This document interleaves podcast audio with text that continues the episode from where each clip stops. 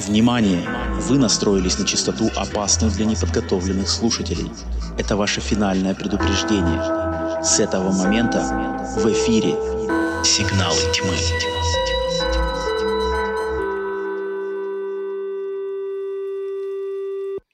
Если вы не из пугливых и все еще настроены на нашу волну, то добро пожаловать на подкаст «Сигналы тьмы». Меня зовут Роман. Меня зовут Алена. И каждую среду мы собираемся здесь, чтобы обсудить свежие новинки, общепризнанную классику и малоизвестные шедевры нашего любимого жанра хоррор. Поэтому добро пожаловать, где бы вы к нам ни присоединялись, на всех аудиосервисах, либо на нашем YouTube-канале. Это выпуск номер 17. Всем привет, и Алена, конечно, привет тебе. Привет! Как ты? Как у тебя неделька? Я в отпуске, я сегодня на максимальном позитиве. У меня летний отпуск начался длиной в неделю. Как у тебя? У меня предстоит отпуск, так что я тоже в хорошем настроении. Лето, тепло, хорошо. Как твои впечатления после нашего предыдущего подкаста? Я думаю, все знают, все уже послушали, с первым гостем «Сигналов тьмы», который мы затянули в нашу подкаст-вселенную. Как ты после, не знаю, опыт тот на троих, так сказать, проводить подкаст? Тем более он был твой, кстати, на твою тему. Мне понравилось, и я бы хотела в целом еще звать разных гостей. Мне кажется, это прикольная практика. Конечно. Пусть к нам приходят, с нами общаются. Потом мы кому-нибудь сходим. Сейчас нам надо звать, но скоро они сами будут к нам проситься и бежать. Мы будем суровым, будем предвзяты, мы будем требовательны, будем проверять прямо. Так, быстренько викторинку на 10 раскидали. Нет, не пошел, все. Иди досматривай домашку. Но я на самом деле, да, конечно же, есть те, кто не послушал, и хотел отдельно поприветствовать всех тех, кто подписался на нас после того, как Наташа, наша гостья прошлого выпуска, упомянула наш подкаст там у себя где-то в Телеграме и все такое, поэтому вам отдельное приветствие, если вы новенькие и только-только с нами знакомитесь.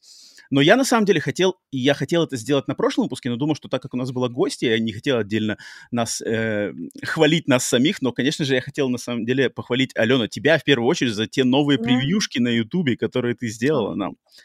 И поменяла нам весь визуальный стиль, что было как раз-таки уже 2 недели назад. Блин, это просто класс, мне кажется, все, думаю, заценили, и я уверен, что это тоже немаловажная часть каких-то новых людей, которые на нас подписываются, потому что класс, я прям в восторге. Спасибо большое, спасибо. Супер, тебе отдельная похвала. Так, но сегодня у нас, как вы уже поняли, наверное, по описанию и заголовку, что мы сегодня будем рассматривать знаменитое аниме «Идеальная грусть», «Истинная грусть», «Идеальная грусть», как он по-русски называется? Perfect Blue. У него официальное название, не знаю. «Истинная грусть» написано, но мне кажется, «Идеальная» как будто больше подходит.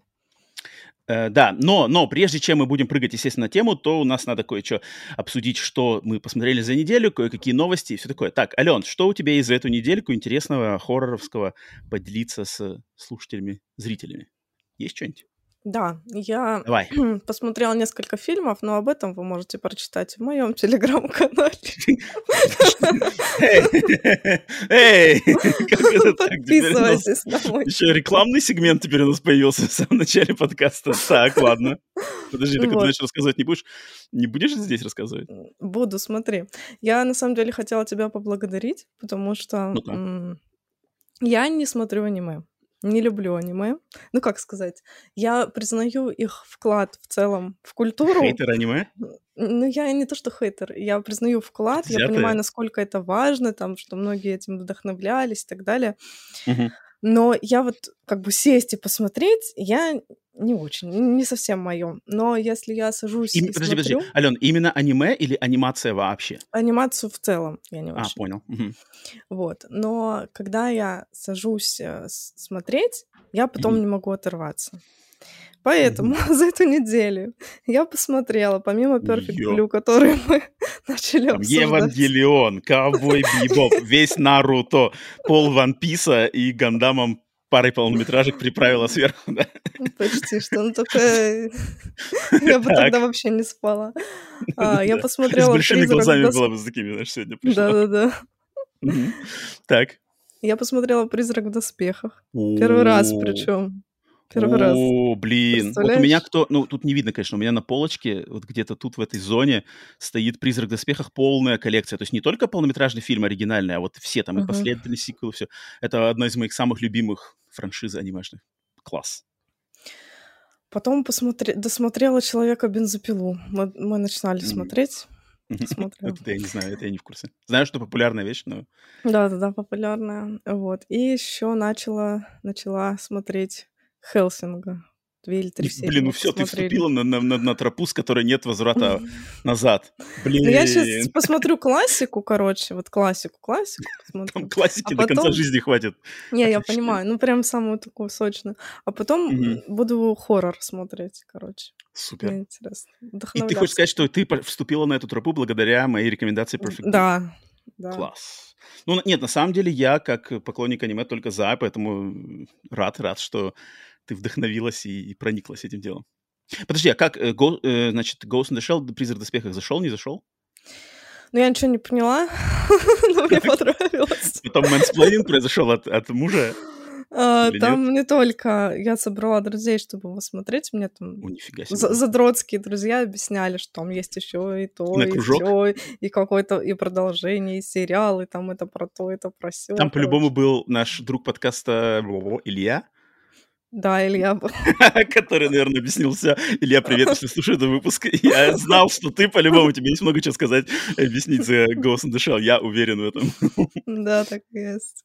Так. Ну вот. Ну, теперь рассказывай, что ты посмотрел. У меня 2 момента. Первый не связанный с хоррором, но так как ты меня спрашивала пару подкастов назад, я наконец-то досмотрел полностью всю сагу «Форсаж». С спин-оффом и самый последний «Форсаж», Вин Дизель, мой брателло теперь, мы с ним уже на панибрата.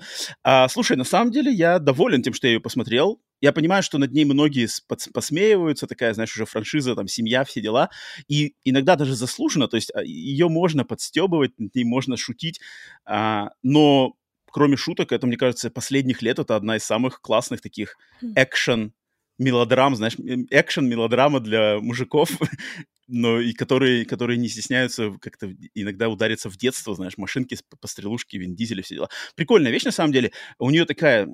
вверх-вниз тоже по качеству, то есть вообще классные части, причем из последних, из середины, и в самом начале есть части, которые какие-то не такие хорошие. Но, в общем, я очень доволен, на самом деле. Нисколько не пожалел этого времени. Теперь на это время уже выделил для себя самые любимые, к которым, думаю, даже буду возвращаться, чтобы пересмотреть, потому что там, если кому нравится экшен, то «Форсаж» — это классная штука. Но из хоррора я выделить хотел такой, наверное, ну, мне кажется, это связано с хоррором, потому что я, вроде на подкасте еще не говорил, я последние, наверное, 1,5 года, я думаю, 1,5, может быть, даже больше, в очень таком медленном темпе смотрю сериал «Секретные материалы». Вот прямо с 1 сезона. X-Files. Я тоже начинала пересматривать. Такое ощущение, что я начал вообще, может быть, даже во время пандемии, знаешь, его смотреть. Но я так очень-очень, то есть... как-то вот душа лежит, включаю серию там. И иногда душа лежит там сразу 4 взахлеб, знаешь. Иногда пару месяцев вообще ничего не смотрю. И я его смотрю параллельно еще с сериалами, спин-оффами, потому что у этого создателя, Криса Картера, у него есть еще другие сериалы, в частности, «Миллениум». Сериал, не знаю, по-русски, может, «Миллениум» или «Тысячелетие», он как раз-таки выходил параллельно с какими-то там, грубо говоря, 4-м, 5-м, 6-м сезоном X-Files. Там в главную роль играет Фрэнк Лэнс Хенриксон, знаменитый бишоп, из «Чужих». И такой, он такой, как бы, грубо говоря, как... Если X-Files — это про инопланетян, то «Миллениум» — это как X-Files, но про маньяков. Про маньяков и культы. Такой, он навеян очень финчеровским 7. Очень классный сериал, недооценен. То есть если про X-Files знают все, про «Миллениум» вообще никто не знает, хотя это очень такие схожие по атмосфере, по настрою, по стилистике сериалы. Но... суть не в этом. Я просто на этой неделе наконец-то досмотрел до того, что посмотрел фильм «Секретные материалы», который полнометражный фильм, который в кинотеатрах выходил в 1998 году между 5-м и 6-м сезоном этого сериала. И вот я как бы досмотрел до той точки, что мне этот фильм попался теперь по списку следующий. И, блин, он классный фильм на самом деле. Такой очень интересный. Мне понравилось, что это, представляешь, что это как бы полнометражная кинотеатровая адаптация сериала, у которого уже на тот момент был лор на 5 сезонов, но и они как-то умудрились написать сценарий и снять этот фильм так, что он доставляет и поклонникам сериала, то есть он завершает и отсылается на какие-то долгоиграющие сюжетные ветки, но я уверен, что этот фильм можно легко смотреть тому, кто даже ни одной серии сериала не видел, и там настолько... ну, может быть, не очень элегантно, но в фильме, знаешь, регулярно даются такие, типа, рекэпы. То есть они как бы напоминают, типа, в чем суть вообще Малдера Скалли, в чем суть замута и вот это. И, то есть, мне кажется, даже человек, который никогда ни одной серии не смотрел и после этого фильма ни одной серии больше не посмотрит, просто благодаря этому фильму может получить хорошее представление, что такое секретные материалы. Кто такие Малдер Скалли, какие у них взаимоотношения, в чем замут. Поэтому, мне кажется, это такой какой-то уникальный даже случай. Вроде бы обычно эти фильмы такого плана либо доставляют, знаешь, фанатам, но полностью отпугивают обычных проходимцев, либо наоборот, обижают фанатов, и чтобы максимально понравиться тем, кто не в теме. А тут как-то нашли они золотую серединку, поэтому я прямо сидел такой, типа, класс, класс, класс. И он на самом деле жуткий, там есть такие страшненькие моменты, инопланетяне там вылезают и рвут на части людей. Ну, в принципе, что в секретных материалах всегда есть. Вот я не знаю, Лен, ты как с секретными материалами, у тебя есть какая-нибудь точка соприкосновения? Обожаю, я просто обожаю. Да? Ты полностью смотрела? Да. Нет, я в детстве смотрела какое-то количество сезонов, но я точно не досмотрела до конца, и потом, когда выходил 7-й, да, по-моему, сезон, который вот в 2020 году выходил, или как-то... Ой, не-не-не, это уже, это, знаешь, какой-то 10-й и 11-й. Последний сезон, где они уже, ну, типа, постаревшие такие. Все верно. Старых сериалов, старых сезонов 9, вот эти из 90-х, потом после 9-го конец, а 10-й и 11-й — это вот эти новые. Я их не смотрела. Вот я их смотрела. Потом, когда вот в год выхода я их смотрела, и все, и на этом как бы все. И вот сейчас я пару месяцев назад начала пересматривать, но тоже как ты, там раз в месяц вот так по серии. Кто у тебя любимый, Малдер или Скалли? Скалли, конечно, это вообще, это моя любовь. У меня Малдер. Блин, да? я люблю мой Малдер. Так всегда. Не знаю, мне Малдер, просто обожаю этого персонажа, он такой, блин, офигенский. Я думал, ты скажешь Малдер, ну ладно. Нормально. Поэтому вот у меня X-Files Fight the Future. Вот поэтому вот оно.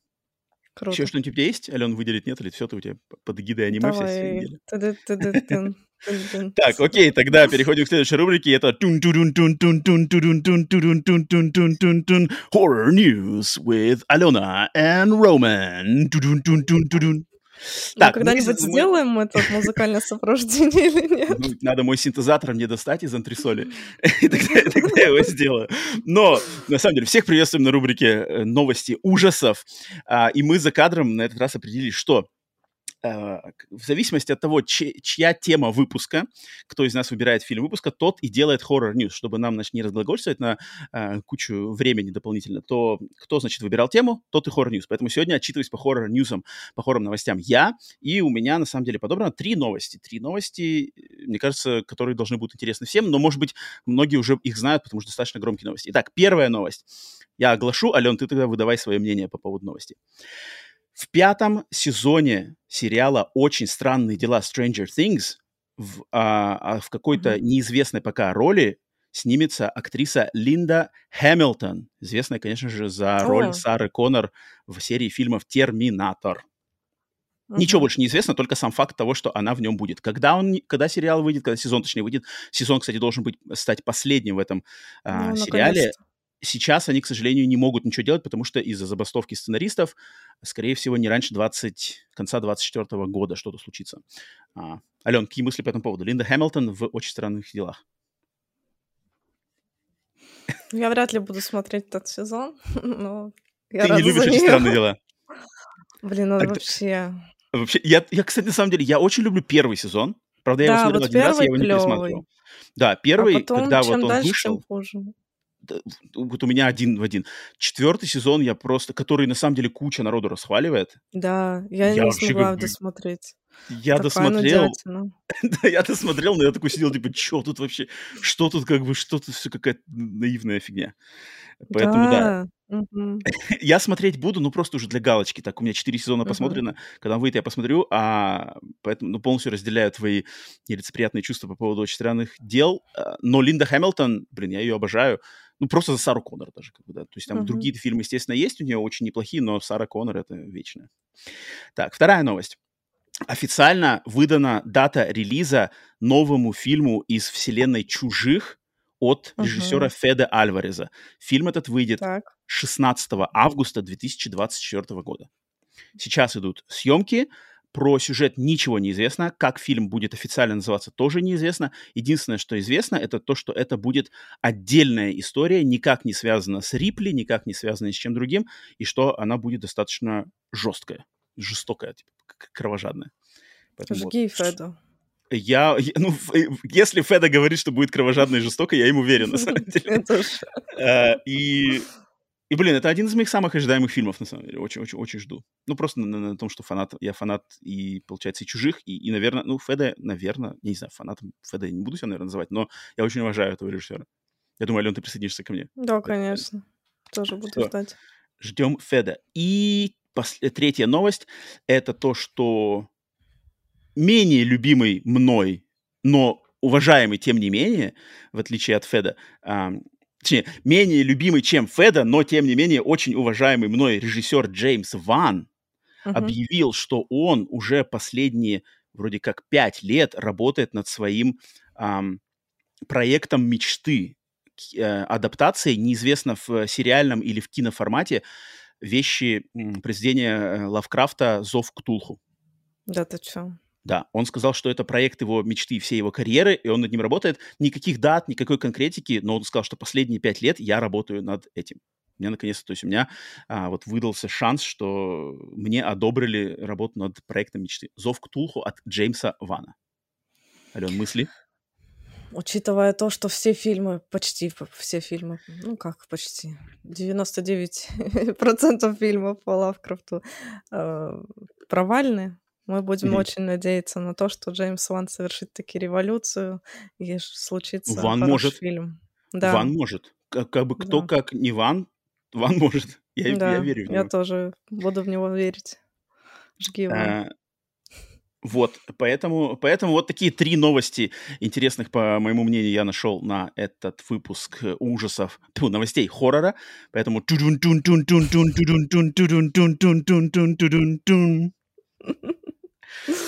Так, вот. Все, с новостями разделались, со всем разделались. Переходим, значит, Алён, тогда на нашу основную тему обсуждения пациента этой недели. Анимационный фильм «Идеальная грусть» Perfect Blue.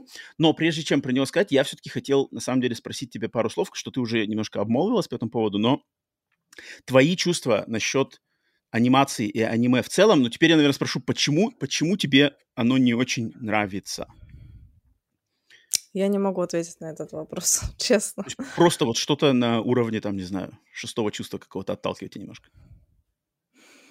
Просто не мое. Не привлекает.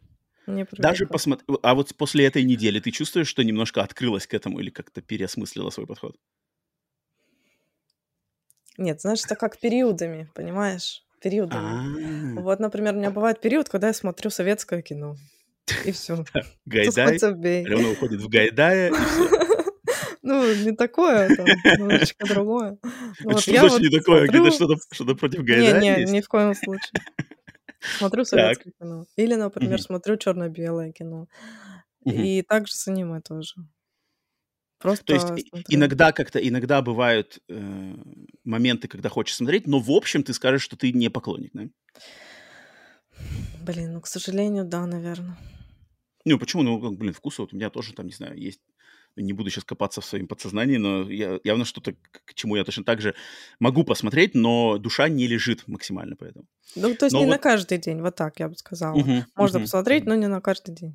У меня вообще интерес к анимации, и в частности, кстати, к аниме, он идет достаточно далеко с глубокого детства, когда я просто среди мультиков, там, не знаю, на телевидении или на каких-нибудь видеокассетах там пиратских смотрел японские, в частности, мультфильмы, сразу как-то проникся их стилистикой, что ну, вот у японцев по-другому. То есть есть Дисней, есть там, грубо говоря, советская анимация, и есть японцы. Я сразу понял, что это другая тематика, естественно, другой визуальный стиль. И с того времени всегда очень любил.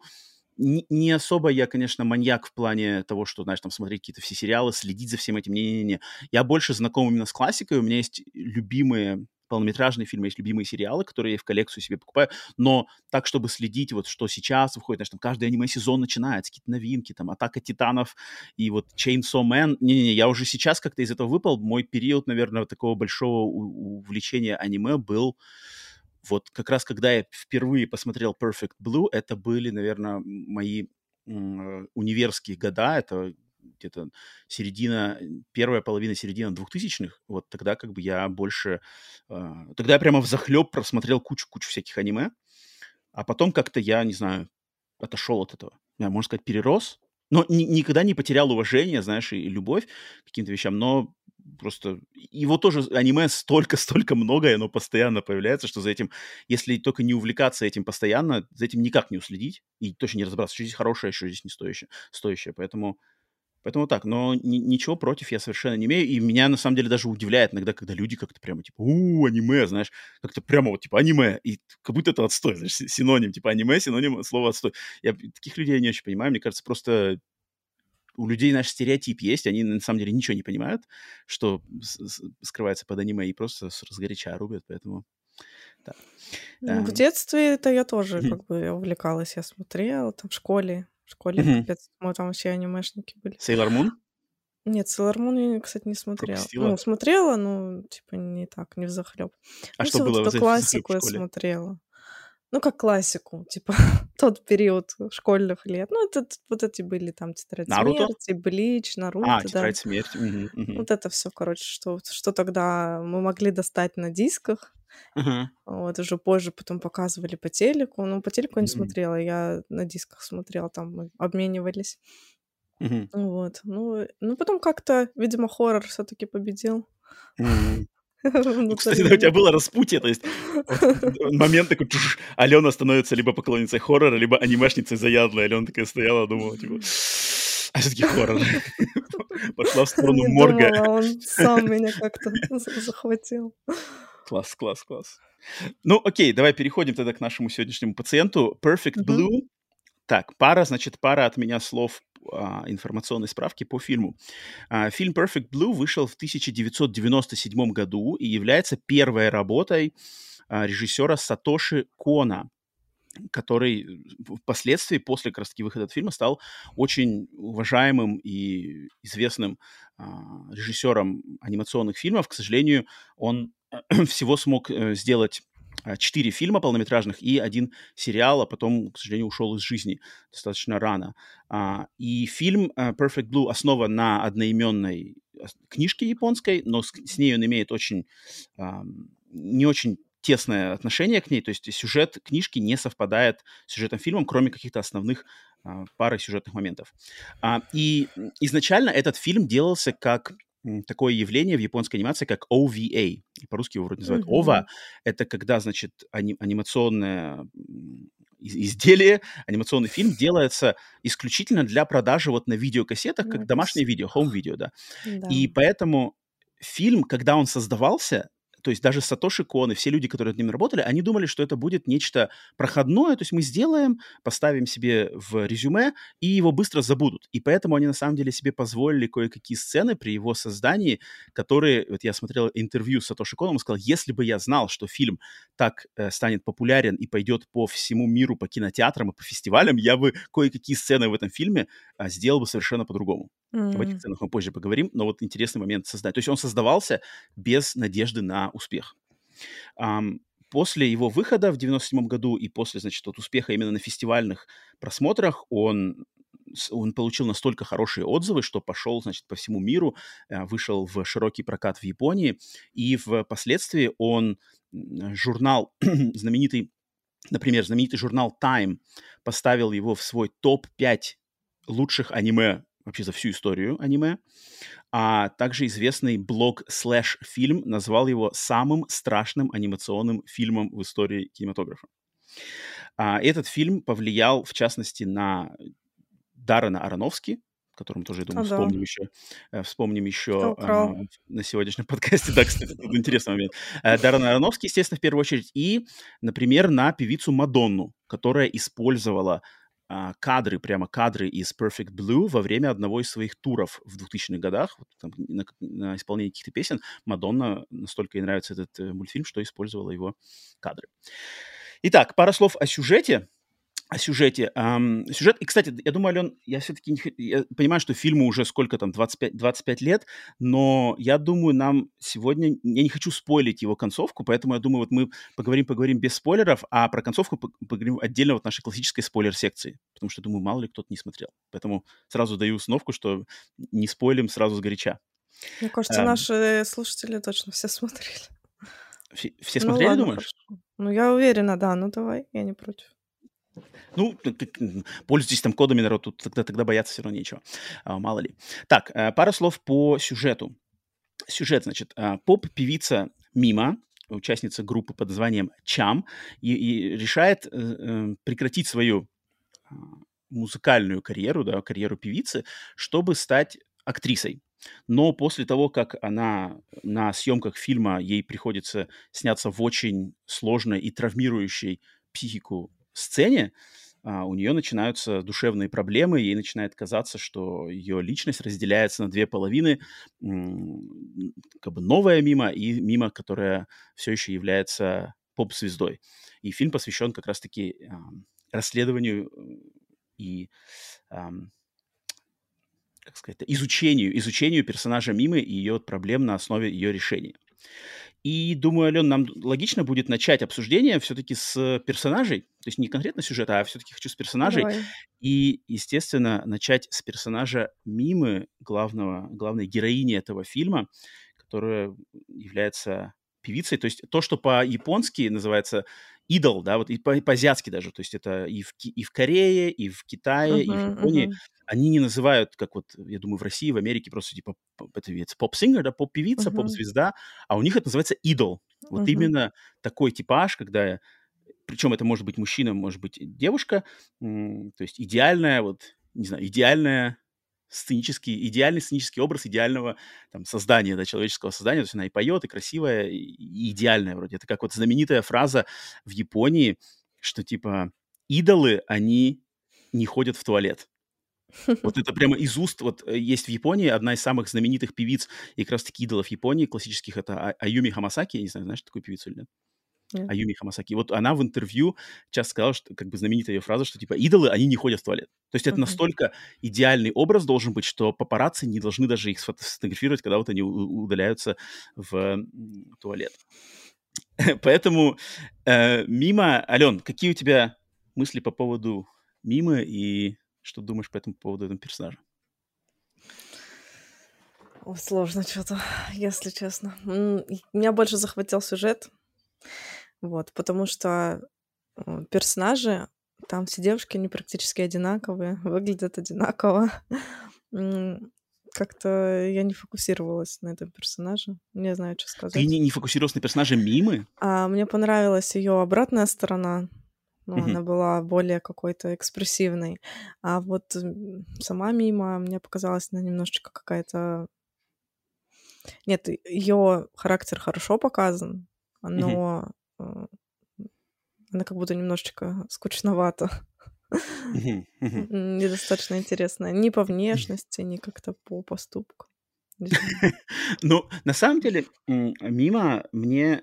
Она... напомнил. Естественно, когда я смотрел этот фильм, и мне кажется, это отличительная черта этого фильма, что сейчас, в 2023 году, мне кажется, он даже актуальнее, чем в 97 году. Да. Учитывая, во-первых, просто популярность вот этих идол-групп теперь уже во всем мире. Да. То есть те же Blackpink, K-pop в частности, да, естественно, мне кажется, больше даже кроме K-попа и... кто там, BTS, да, вот эти такие группы, они сейчас популярны во всем мире, что в 97-м году это было просто невообразимо, это как бы, невозможно было представить. Фильм, который опередил свое время. 100%. Да, в 97-м году это все было развито в Японии, в частности, в Азии, чуть-чуть, но в мире точно не было такого, чтобы люди слушали там корейскую поп-музыку и следили, да, за корейскими группами. Это просто невообразимо было. Сейчас же это реальность. И, мне кажется, второй слой, почему этот фильм очень актуален, это потому что сейчас, опять же, в наше YouTube-время, в принципе, любой человек может без каких-либо там агентств, компаний, корпораций, стать звездой, просто там начав делать что-то там в Ютубе или в ТикТоке, где-то еще. То есть, по сути дела, с теми проблемами, которые показывает фильм через персонажа Мимы, может сейчас столкнуться любой житель нашей планеты, если только у него есть доступ к компьютеру, интернету и камере.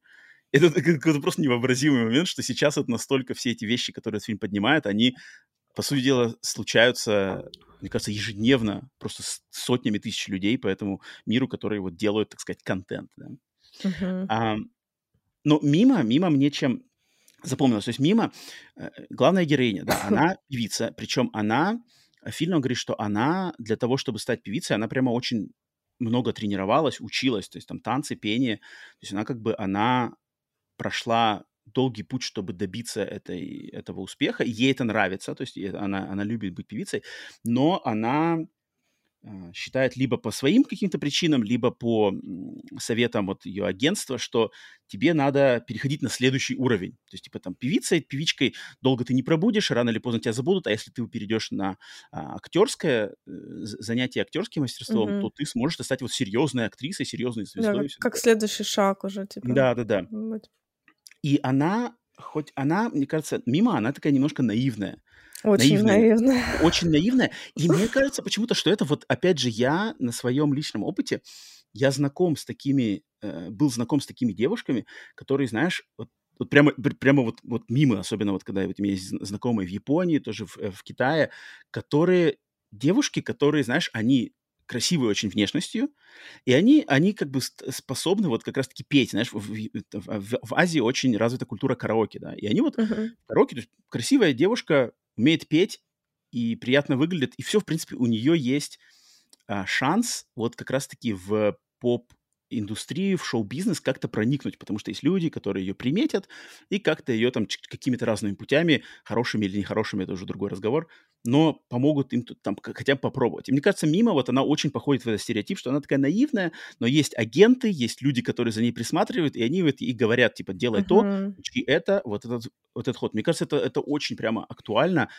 и это видно, вот опять же, возвращаясь к тем группам, которые популярны сейчас, те же Blackpink, те же там какие-то еще, ты, на самом деле, если посмотреть на них, то это это мимы, как бы, в какой-то... Особенно, когда в начале их карьерного пути они все такие, знаешь, наивные, очень, как сказать, называется, не то что чистые, а как... Вот именно чистые, наверное, да, что, типа, не осквернены еще вот этим всем шоу-бизнесом. Потом же они начинают меняться, там, становятся более, там, не знаю, более откровенные танцы, более откровенные костюмы. Обычно в начале своего творческого пути они вот все такие, как бы. И... В этом плане Мима, для 97-го года показать этого персонажа и эту часть, не знаю, человеческого общества, шоу-бизнеса в частности, мне как-то прямо... То есть я с первых буквально кадров этого фильма, когда вот она сидит, знаешь, сидит в гримерной, ее там что-то... Ой, здесь надо что-то завязать, там у тебя давай замажем. Она типа такая, что-то не давите на меня. Там ее первая фраза в фильме, что типа don't pressure me, то есть типа не давите на меня, не заставляйте, а у нее вокруг народу там куча бегает. Тебе вот это как-нибудь, не знаю, с тобой резонирует в этот момент, что вот как бы девушки, может быть, ты по своей жизни знаешь каких-нибудь, были ли у тебя какие-нибудь знакомые, которые вот такие немножечко наивные, но внешностью вышли, и они понимают, что, в принципе, так как я красивая, грубо говоря, меня Бог одарил, да, то мне как бы особо стараться-то по жизни там что-то учиться, что-то там где-то пыхтеть не надо. Вот у тебя есть такие опыты знакомства с такими людьми? Вообще нет, наверное, у меня нету, но мне кажется, это очень... Да, правдоподобно показано, и в целом там много вещей. Очень правдоподобно показано, как это все происходит в индустрии. В этом плане... Но причем у меня нет... Я вот это говорю, эти вещи, я не говорю их без негатива, потому что все равно даже быть вот поп-певицей и выглядеть красиво, это все равно очень большой труд. То есть все эти хореографии, там, всяческие диеты, макияж, вот это все. То есть это, с одной стороны, кажется, что типа, ой, певичка, как бы, что там особенного, еще и какая, знаешь, глупая, типа там вот, типа, знаешь, девочка дерево. Это нифига не так. Это огромная работа, и фильм-то, мне кажется, он отлично показывает, насколько на персонажей Мимы, насколько тяжелый стресс и давление вот этого всего, постоянного внимания поклонников, постоянных требований там продюсера и все такое. И вот... как едет крыша в это время. Вот-вот-вот-вот. И поэтому я вот хотел тебя спросить, на самом деле, на персонаже мимы ты чувствуешь? Так как мы с тобой, да, я не хочу себя, нас с тобой называть какими-то там знаменитостями и все такое, но я думаю, так как мы с тобой делаем подкаст, плюс делаем свой собственный какой-то контент, и нам какой-то, знаешь, толика вот этого момента ожиданий людей, которые, грубо говоря, смотрят или слушают наш контент, мы все равно можем это понять. И вот мне интересно твой взгляд с твоей стороны вот на это. Влияет ли на тебя ожидание там людей? Вот, понимаешь, мы сейчас записываем подкаст, да, его будут слушать несколько, там, может быть, сотен человек, да. Угу. И, в принципе, на тебя это по твоей жизни влияет, что ты там думаешь, люди ждут, что я скажу, там, не знаю, как я выгляжу. Вот скажи, как ты с этой стороны рассматриваешь такое давление на себя саму? Ну смотри, тут немножечко другая у нас с тобой реальность, потому что там это...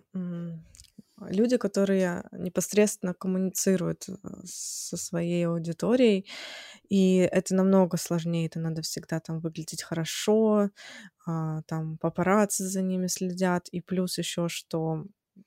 мы как бы с тобой немножечко все равно за кадром, даже несмотря на то, что мы там ведем подкаст. Ну, во-первых, у нас тема там не такая уж на большую аудиторию. Во-вторых, посты пишем там какие-то, то есть нас особо-то и не видно. Вот нас видно в маленьких вот этих окошках, мы там что-то говорим и говорим. А тут, да, совершенно другая история. И мне кажется, что это психологически действительно очень сложно, очень сложно. Я бы, например, не смогла. Ну, быть мимой, грубо говоря. Для меня это прям очень страшно. Вот. Поэтому не знаю, что ответить. Жду ли я там... Но мне кажется почему-то, что ты... Да и я на себе это ощущаю, что... Понятное дело, что если мима, это персонаж мимы, она прочувствует это на 100%, то мы там, не знаю, на 5-10% мы точно можем это прочувствовать. 100%. Ну, да. Есть, потому что, да, есть как бы ответственность, есть ожидания, есть какие-то комплексы. И они, как ты не пытаешься с ними совладать, это они проявляются. Это правда. Ты вот себя чувствуешь, вот как у Мимы в этом фильме начинается, значит... то есть Мима, она певица, которая решает пойти в кино, и после душераздирающей сцены съемки для фильма сцены изнасилования, у нее начинается вот это расслоение личности, что есть как бы старая Мима, которая певица, которая такая идеальная это, и вот новая Мима, которая пошла в это кино. Вот у тебя что-нибудь такое есть, какое-нибудь расслоение, например, настоящая Алена, которая по жизни, и Алена, которая вот на подкасте или там видео на канале Фон Морг? На самом деле там оно еще раньше начинается, когда она вот это письмо получает, и она понимает, что за ней кто-то следит. То есть там даже, мне кажется, это большее влияние оказывает, чем эта сцена. Эта сцена, она больше как финальный этап вот этого безумия, после которого уже все нет поворота назад. То, о чем ты говоришь, наверное, у меня было это, когда я именно канал вела, не подкаст. Потому что это определенный образ, которому ты должен соответствовать. Он у тебя в голове, как будто это вообще другой человек. И ты вот одеваешься в этого человека, говоришь, как этот человек. На подкасте у меня такого нет, потому что на подкасте я могу быть сама собой. А тут мне нужно было держать лицо, и это очень сложно. Потому что постоянно видишь, ага, вот тут там свет не так выставлен, тут я плохо выгляжу, тут волосы там куда-нибудь не туда ушли. И это, ну вот меня психологически прям это задалбливало. Поэтому, может быть, это одна из причин, почему я больше не хочу вести канал. Я помню, мы даже с тобой, вот когда мы только с тобой познакомились впервые, я помню, мы с тобой даже обсуждали это, ты мне как раз-таки рассказывал вот эти моменты. Я-то потому, что я, видимо, по своей натуре человек, который я вот какой есть, когда я свои там какие-то видео делал, я никогда не пытался представлять себя кем-то другим. И мне по этому плане, наверное, легче. Но я понимал, что тебе, когда ты там говоришь, вот там свет или там что-то не записалось, там надо платье новое купить, я такой, блин, это так, как бы сложно. Я просто, знаешь, даже вот с твоих слов понял, что насколько это гнетет, то есть это гнетет, и даже, и может быть, как сложно. Раз-таки отталкивает. То есть ты понимаешь, так, надо снимать видео, но чтобы снять видео, мне надо там входить в роль, одеваться, все это заморачиваться. Я не могу просто сесть и как бы подать себя. Поэтому это сложно, и мне кажется, в этом фильме на персонаже Мимы вот это вот ее... желание выйти из этой идеальной роли вот этого идола, где вот она должна петь, все такое, перейти как бы в более какую-то серьезную, но тем как бы естественнее, да, роль актрисы, хотя вроде актриса тоже, это вроде тоже как игра, да, ну, не, да, настоящая, да, не настоящая, но там, это, мне кажется, она понимала, что это как более как бы реальная жизнь. То есть быть актрисой более реально, чем быть вот этим идеальным идолом на сцене, поющим, которая как куколка, да, девочка-куколка. Поэтому это такой тут очень, мне кажется, психологию именно людей, которые работают на публику, очень хорошо показывает через мимо вот этот момент. И сейчас всем, кто в Ютубе создает маленьким, большим каналом, я уверен, что это всем свойственно, так или иначе. Особенно тем, кто там в какую-то роль... Особенно там, девушкам, мне кажется. Естественно, особенно девушкам, да. Примеряют на себя какие-то образы. Mm-hmm. Да, это жесть. Так послушаешь, посмотришь. Слушай, а ты по жизни следишь за вот кем-нибудь, кого можно назвать идолом? То есть, я не знаю, там... Нет, у меня вот, такого то есть, нет. У тебя такого нету увлечения? Нет, я за режиссерами слежу, а за вот такими, там, за певицами или за актрисами, или там еще за кем. Нет, у меня такого вообще нет. Угу, угу. А ты? Окей. Тейлор Свифт? Ну, мне нравится Тейлор Свифт, но я не скажу, что, знаешь, я за ней слежу. То есть, мне кажется, следить это надо... немножко в другом ключе, знаешь, быть прямо фанатом и постоянно проверять вот там новости, да, когда что-то выходит. У меня есть такие группы, но это я чуть попозже, на самом деле, об этом еще запомню об этом сказать. Но тогда мимо, давай, следующий. На самом деле в этом фильме... Алёна, тебе что-то еще по миме сказать есть, да? Нет, по миме нет. Нет, я думал, что хочешь сказать. На самом деле в этом фильме я выделил всего 3 главных персонажей, а остальное там просто какая-то более массовка. И вот если Мима — это главный персонаж, второй персонаж, который я хочу выделить, это ее менеджер по имени Руми. Да, Руми.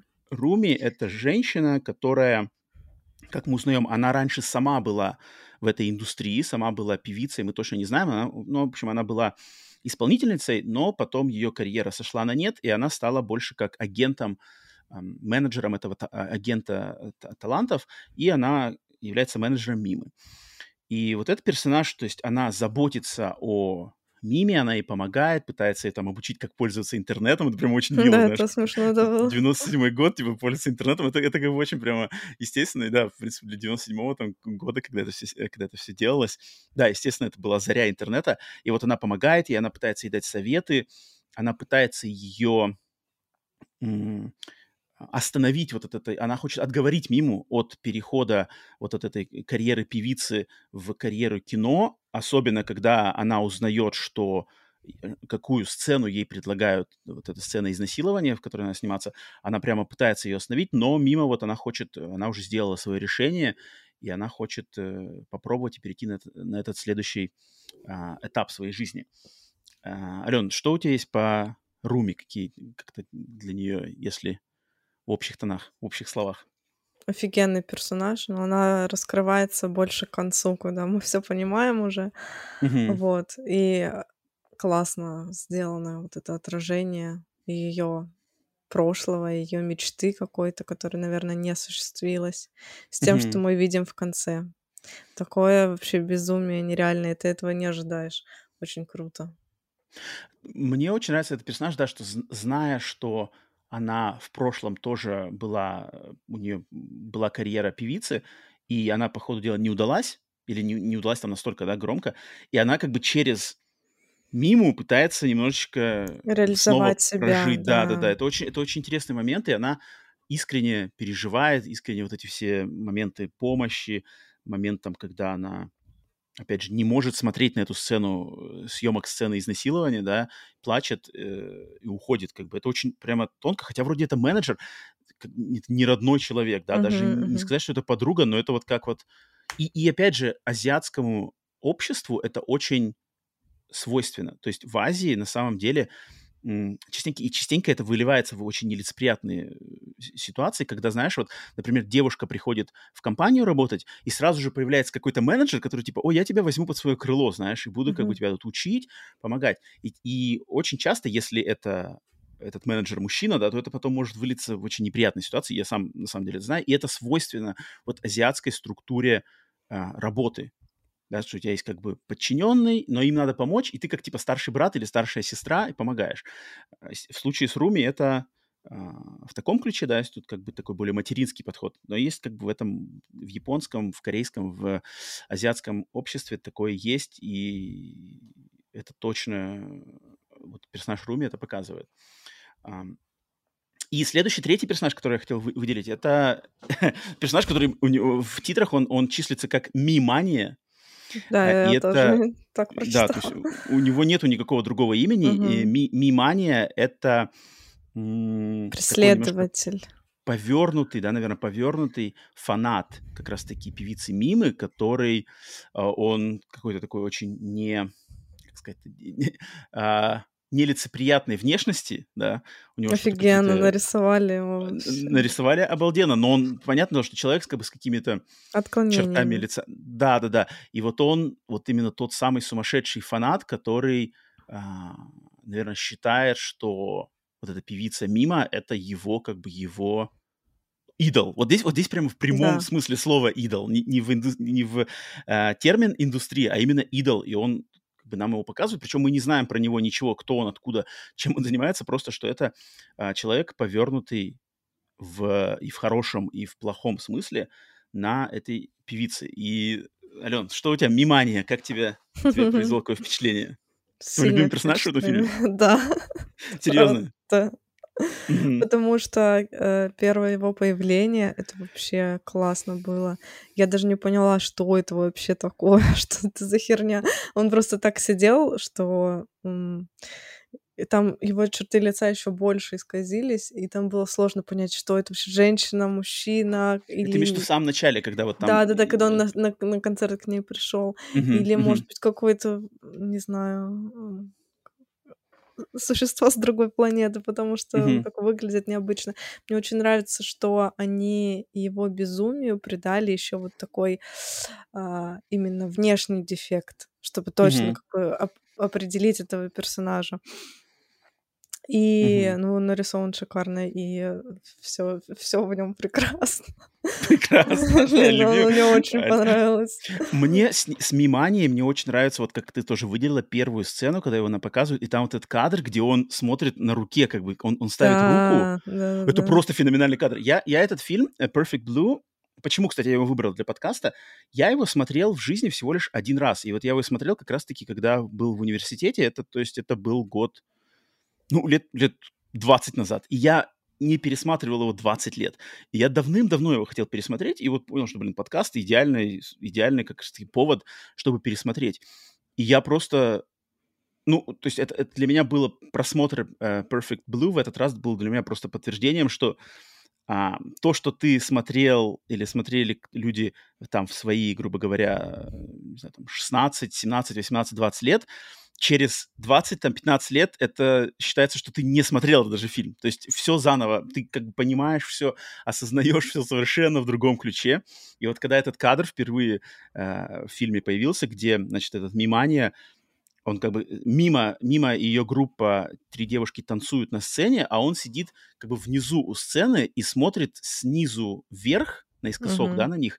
И он руку перед глазами ставит так, что как будто бы создается иллюзия, что вот Мима, она танцует у него в ладони руки. Просто феноменально. Блин, мне кажется, один этот кадр, он как бы, он в себе все, в принципе, очень многое просто в одном этом кадре вложено в... не только в персонажа Мимании и что для него значит эта певица, а и просто вообще отношения между вот этими повернутыми фанатами и исполнителями.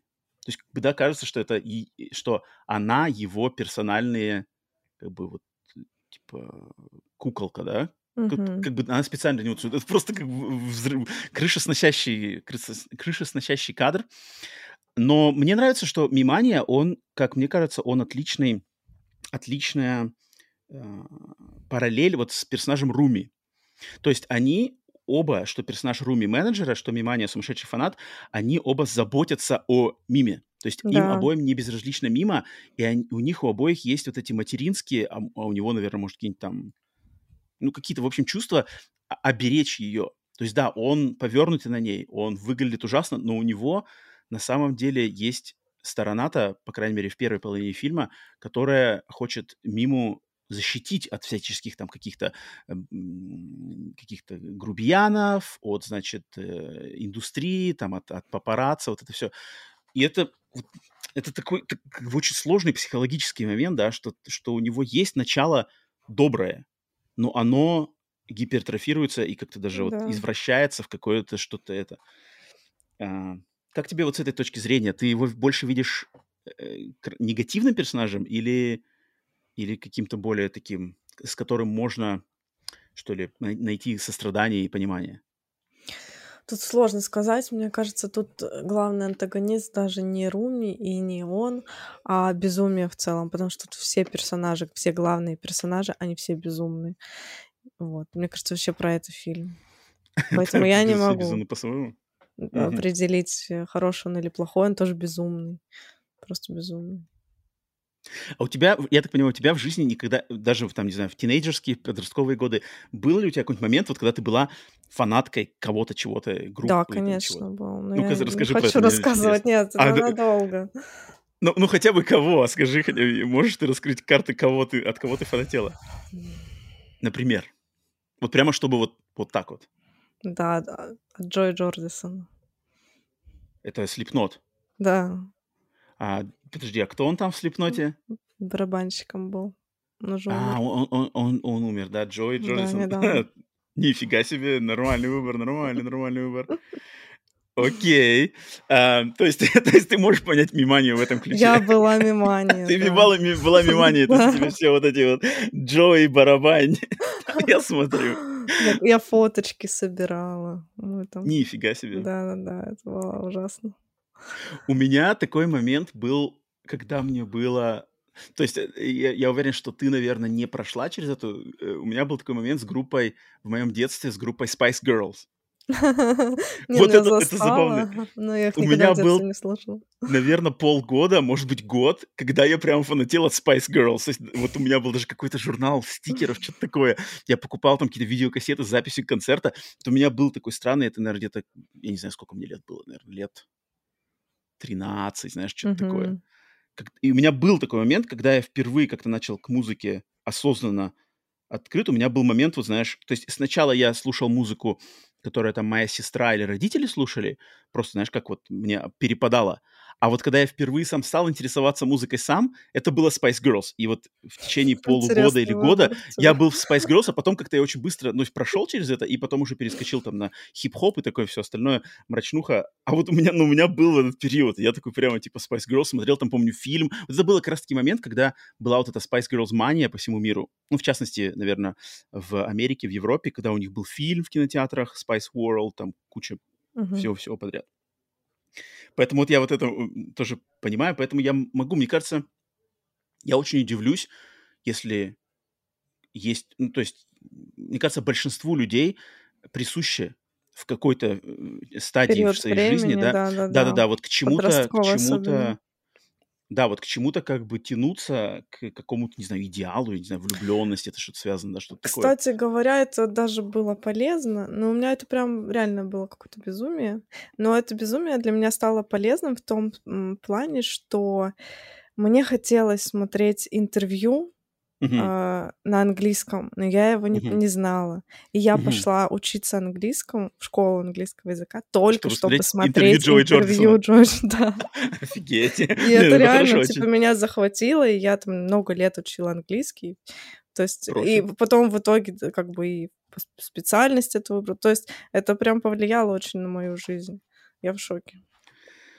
Блин, ничего себе. Ну, как же ты тогда восприняла его смерть? Ну, слава богу, это произошло уже вот не так давно, когда меня уже это не держало. Джордж умер, ну ладно.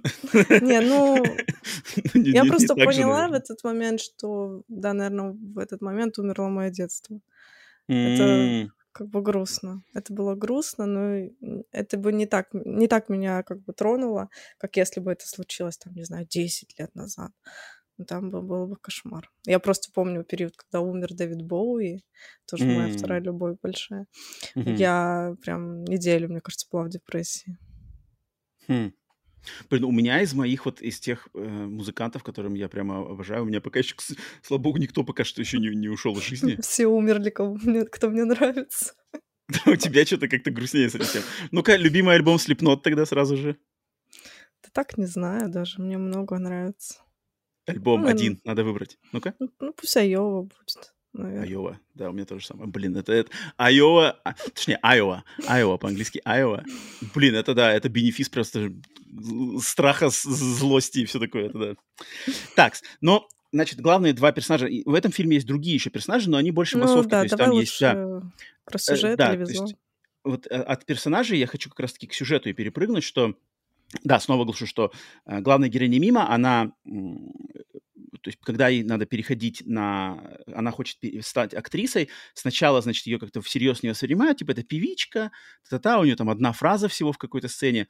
Но потом ей режиссеры и сценаристы предлагают... То есть, они для нее прямо в сценарии пишут сцену, где вот чтобы она повзрослела, она разрушила свой вот этот образ поп-певички, для нее пишут сцену изнасилования. Группового, причем изнасилования, да, типа в стрип-клубе, ее героини в фильме. И, блин, по-моему, эта сцена, вот эта сцена, это просто... Я не знаю, Алён, как тебе вот эта сцена у тебя воспринялась? Учитывая, что это анимационный фильм, мне кажется, от анимационного фильма, причем это же не какой-то там хентай, какая-то порнуха, это серьезное, блин, признанное кино, и вот и такая сцена тут ровно посередине фильма, да, вот у тебя как ты ее восприняла и как ты вообще с ней... Не знаю. По-моему, это сложнейшая сцена для... Как необратимость, так. В таком ключе, да? Хотя... Блин, это сцена, когда там еще... Да, разные вещи, как бы тут игра, вроде бы. Она вроде бы как такая... Все нормально, да, все нормально, продолжаем, но тем не менее.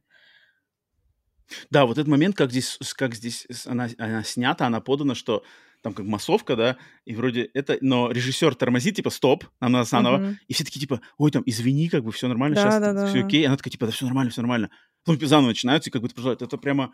Фуф, это какая-то сцена прямо, уах. Я ее помнил, вот 20 лет назад я смотрел этот фильм, и я помнил эту сцену, что она будет, а сейчас как бы снова посмотрел, это просто душераздирающая сцена. И после просмотра фильма я смотрел интервью с Сатоши Коном, и он сказал, что как бы он... Когда он после уже завершенного фильма его пересматривает, он типа говорит, что мне как бы немножко стыдно за эту сцену. То есть если бы я мог вернуться, я бы ее сделал менее откровенно. То есть какие-то в ней кусочки я бы сократил. То есть там по времени, например, не так бы долго держал кадр на каких-то моментах. Мне кажется, типа... наоборот, выигрышно это смотрится. Ну, в плане эффекта вызванного, конечно, да. И получается, что в ходе из-за съемок конкретно этой сцены у Мимы случается душевный кризис, да, нервный срыв, и ей начинается чудиться... Безумие. Да, то есть ей начинает мерещиться она сама в образе певицы, которая вот, мол, говорит, что ты, как бы, ты никто, там, как бы, я... То есть там как момент, что она как будто... Та Мима стала виртуальной, да, Мимой, которая живет и продолжает как-то даже заниматься вот этой деятельностью певицы, быть идолом, а вот Руми, которая настоящая, она как бы потеряла все это, и сейчас у нее, значит, тоже она не видит никакого, не знаю, никакого смысла, никакой надежды вот в этом кинобизнесе, да, новом, все на нее как-то воспринимают не так, что она вообще сделала, вот эти все сомнения, правильный ли шаг, правильное ли решение. Ну, грубо говоря, травма, да, у нее случилась. Yeah. И для меня, на самом деле, вот опять в контексте шоу-бизнеса и в контексте даже нашей деятельности ютуберской, подкастерской, какой угодно, я, на самом деле, когда видел этот момент... Я не знаю, Алён, тебе что-нибудь говорит по-английски фраза «sell out»? Нет. «Sell out» по-русски, я не знаю, как это, наверное, перевести. Типа «продаться». Yeah. «Продаться»? Типа, она продалась. То есть, когда, знаешь, когда какой-то музыкант, там, художник или кто-то, то есть он делает что-то ради прибыли, ради успеха, а не ради своего творческого порыва. То есть, когда человек, например, понимает, о, я хочу делать то, но это не приносит славы и денег, и поэтому я сделаю то, что там, например, популярно, да, чтобы получить там поклонников. А, я поняла. По-английски это называется sell out. То есть это sell out есть глагол, да, to sell out есть просто даже... существительное, что, типа, he is a sellout, типа, он продажное, типа, знаешь, ну, как, я не знаю, по-русски, как по-русски это назовешь? Типа, продался? Продался, да, наверное. Продалась, да.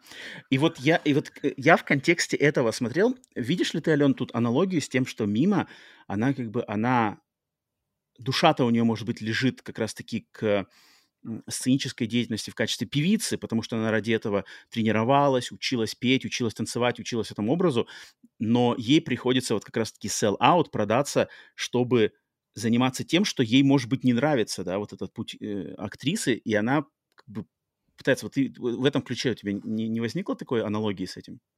Я не поняла вопрос. Ну, то есть, видишь ли ты в решении Мимы забросить карьеру певицы, хотя ее две другие девочки в этой группе, они остаются в этой группе, да? Да, она прямо решает, я не хочу этим заниматься, это для меня прошлый этап, я хочу быть взрослой, я хочу быть, там, не знаю, популярной, чтобы меня воспринимали серьезно, и я буду заниматься тем, что мне не нравится, то есть вот это какие-то маленькие роли, начинать все сначала, одна фраза, а потом еще изнасилование надо сниматься, но я, типа, это делаю ради вот карьерного успеха. Вот ты видишь в этом момент, типа, sell-out, менталитет, вот, типа, я как бы отдаю в жертву свои какие-то искренние порывы, придаю их в жертву популярности, успеху, не знаю, грубо говоря, денежному какому-то успеху. Я даже не понимаю, это как бы был какой-то денежный подтекст или она из-за какой-то, не знаю, может, детской мечты этого хотела. Это в фильме не раскрыто, по-моему. Угу. Вот зачем она как бы... Почему у нее была такая цель? Мне кажется, потому что ей кто-то там... Ну, как бы она подумала, что... И там же кто-то все постоянно говорил, опять же, либо мужчина, журнал, вот, который ее тоже был менеджер, второй менеджер, да, какой-то агент, наверное, да, или продюсер, наверное, даже, который вот ей занимался, да, что это надо дальше идти, дальше больше денег, туда-сюда. Что типа певицы это все очень кратковременное, ты там постареешь, что такое, вот она как бы тебе надо дальше переходить в серьезный типа шоу-бизнес. Мне кажется, этот момент. То есть она не, у нее неестественное желание, она именно как бы на основе... Ну, потому что, мне кажется, Мима, она такая немножко наивная, и она особо не разбирается в этом всем. То есть она ведомая. Ее как бы подталкивают, и вот она... Да, это верно. И вот я-то как раз-таки видел это как-то в моменте вот этого sell-out, потому что я помню, когда, не знаю, мне кажется, вот ты, если ты любительница Slipknot, то тебе должно быть... Нет, ну на самом деле, мне кажется, в то время как раз-таки вот когда я был подростком, тем более, когда я был подростком, мне кажется, даже в твой подростковый период, вот этот момент sell-out, то есть все очень переживали, вот если там ты фанат металла или фанат хип-хопа, ты как бы очень переживал за то, что... Да, что чтоб моя группа...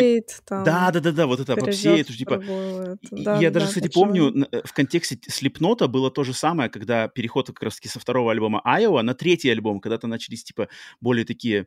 дуалити, вот эти песни, которые такие с какими-то припевами, такими более попсовыми, грубо говоря, да, с чистым пением, все такие типа, все, типа, Slipknot слились. Мне кажется, вот этот момент. И самое интересное, что сейчас в современной молодежи, в современном подрастающем поколении я не вижу такого момента. Мне кажется, сейчас sell-out, что типа, если я сделаю что угодно, но сейчас получу популярность и бабки, это наоборот круто, типа, вау, типа, you made it, типа, офигеть, типа, молодца. Это очень сильно отличается от того, как я рос.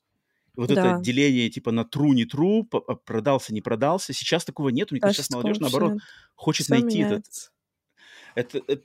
Я вот, когда смотрел Perfect Blue, мне кажется, даже в каком-то смысле вот этот душевный раскол Мимы, он связан с этим, то есть, типа, я предала там себя, чтобы стать кем-то, кем я не являюсь, ради непонятно чего, потому что мне кто-то чего-то наговорил.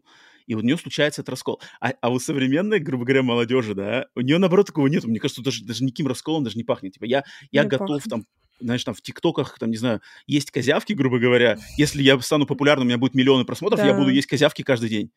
Да, сейчас такие тенденции. Ну, конечно, мир же меняется. Это очень интересно мне как-то было вот это в призме этого посмотреть. Я даже, кстати, могу немножко даже зрителям приоткрыть, например, завесу тайны на нашей кухне подкаста «Сигналы тьмы», что мы даже, вот, Ален, с тобой даже, мы же иногда, ну, мы не то что спорим, но у нас, например, расходящиеся мнения. Вот ты, например, любишь там, мне говоришь, типа, нам надо выпуски покороче, да, типа, нам покороче, да, потому что люди, типа, люди будут нас, как бы, кто будет там слушать 2 часа нашего разговора? А у меня, например, другой, я такой, типа, да, если есть что говорить, то почему бы не 2 часа? И это, на самом деле, какие-то такие разные, занятные, интересные подходы, или там, какие мы там выбираем топы, да, как у нас работает мышление, то есть тебе там интереснее, например, выдать топ такой как бы громкий, а я, ну, вроде бы, я попридержать хочу, знаешь, типа, давай не будем пока, типа, это занятно, и вот я в этом фильме опять вот как бы элемент вот этого раздвоения, да, расслоения, он в этом фильме постоянно прослеживается на всех персонажах, вот главных, и визуально, то есть вот эти все постоянные зеркала, да, зеркала отражения, то есть ты, есть твое отражение, есть ты, есть там второе ты. Это просто... Я когда сидел, я просто, знаешь, у меня какой-то был, не знаю, философский, психологический какое-то погружение, знаешь. И я фильм смотрел в контексте самого фильма, в контексте современной, там, грубо говоря, поп-индустрии, шоу-бизнеса, в контексте того, чем я сам занимаюсь. Вот с тобой, грубо говоря, на подкасте все такое... У меня как-то все это в голове в такую очень комплексную картину по мере просмотра сложилось, что я просто сидел такой прям, типа, что происходит, что это за кино-то вообще, знаешь, такое, охренеть, знаешь, как сумасшедшее, наполненное, да, смыслами, гранями. А как они вот клево дублировали сюжет в диалогах, вот это вот там на съемках сериала вот этого рассказывали. Это же, получается, вообще дублировали сюжет. Тоже. Ну, там много что сделано, очень прогрессивно, мне кажется, для 97-го года. Для 97-го года это просто прорыв вообще. Это, как бы, да, это, конечно, сумасшедшая вещь. А ты, кстати, смотрела его как японские субтитрами или там как-то перевод? Да, японские субтитрами.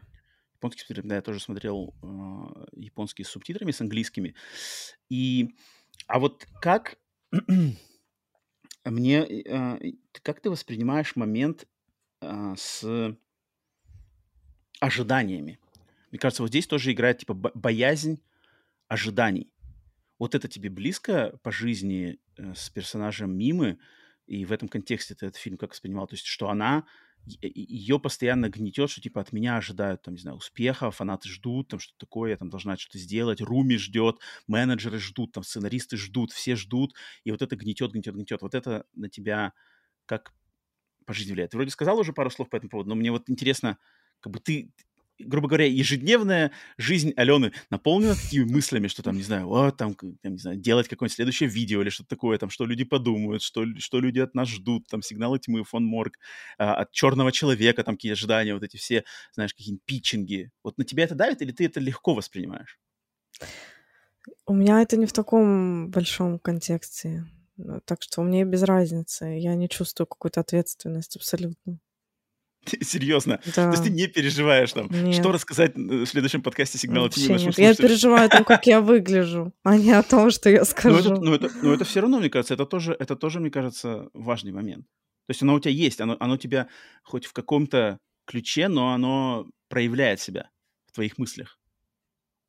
Не знаю, нет. Большая часть нет? Нет.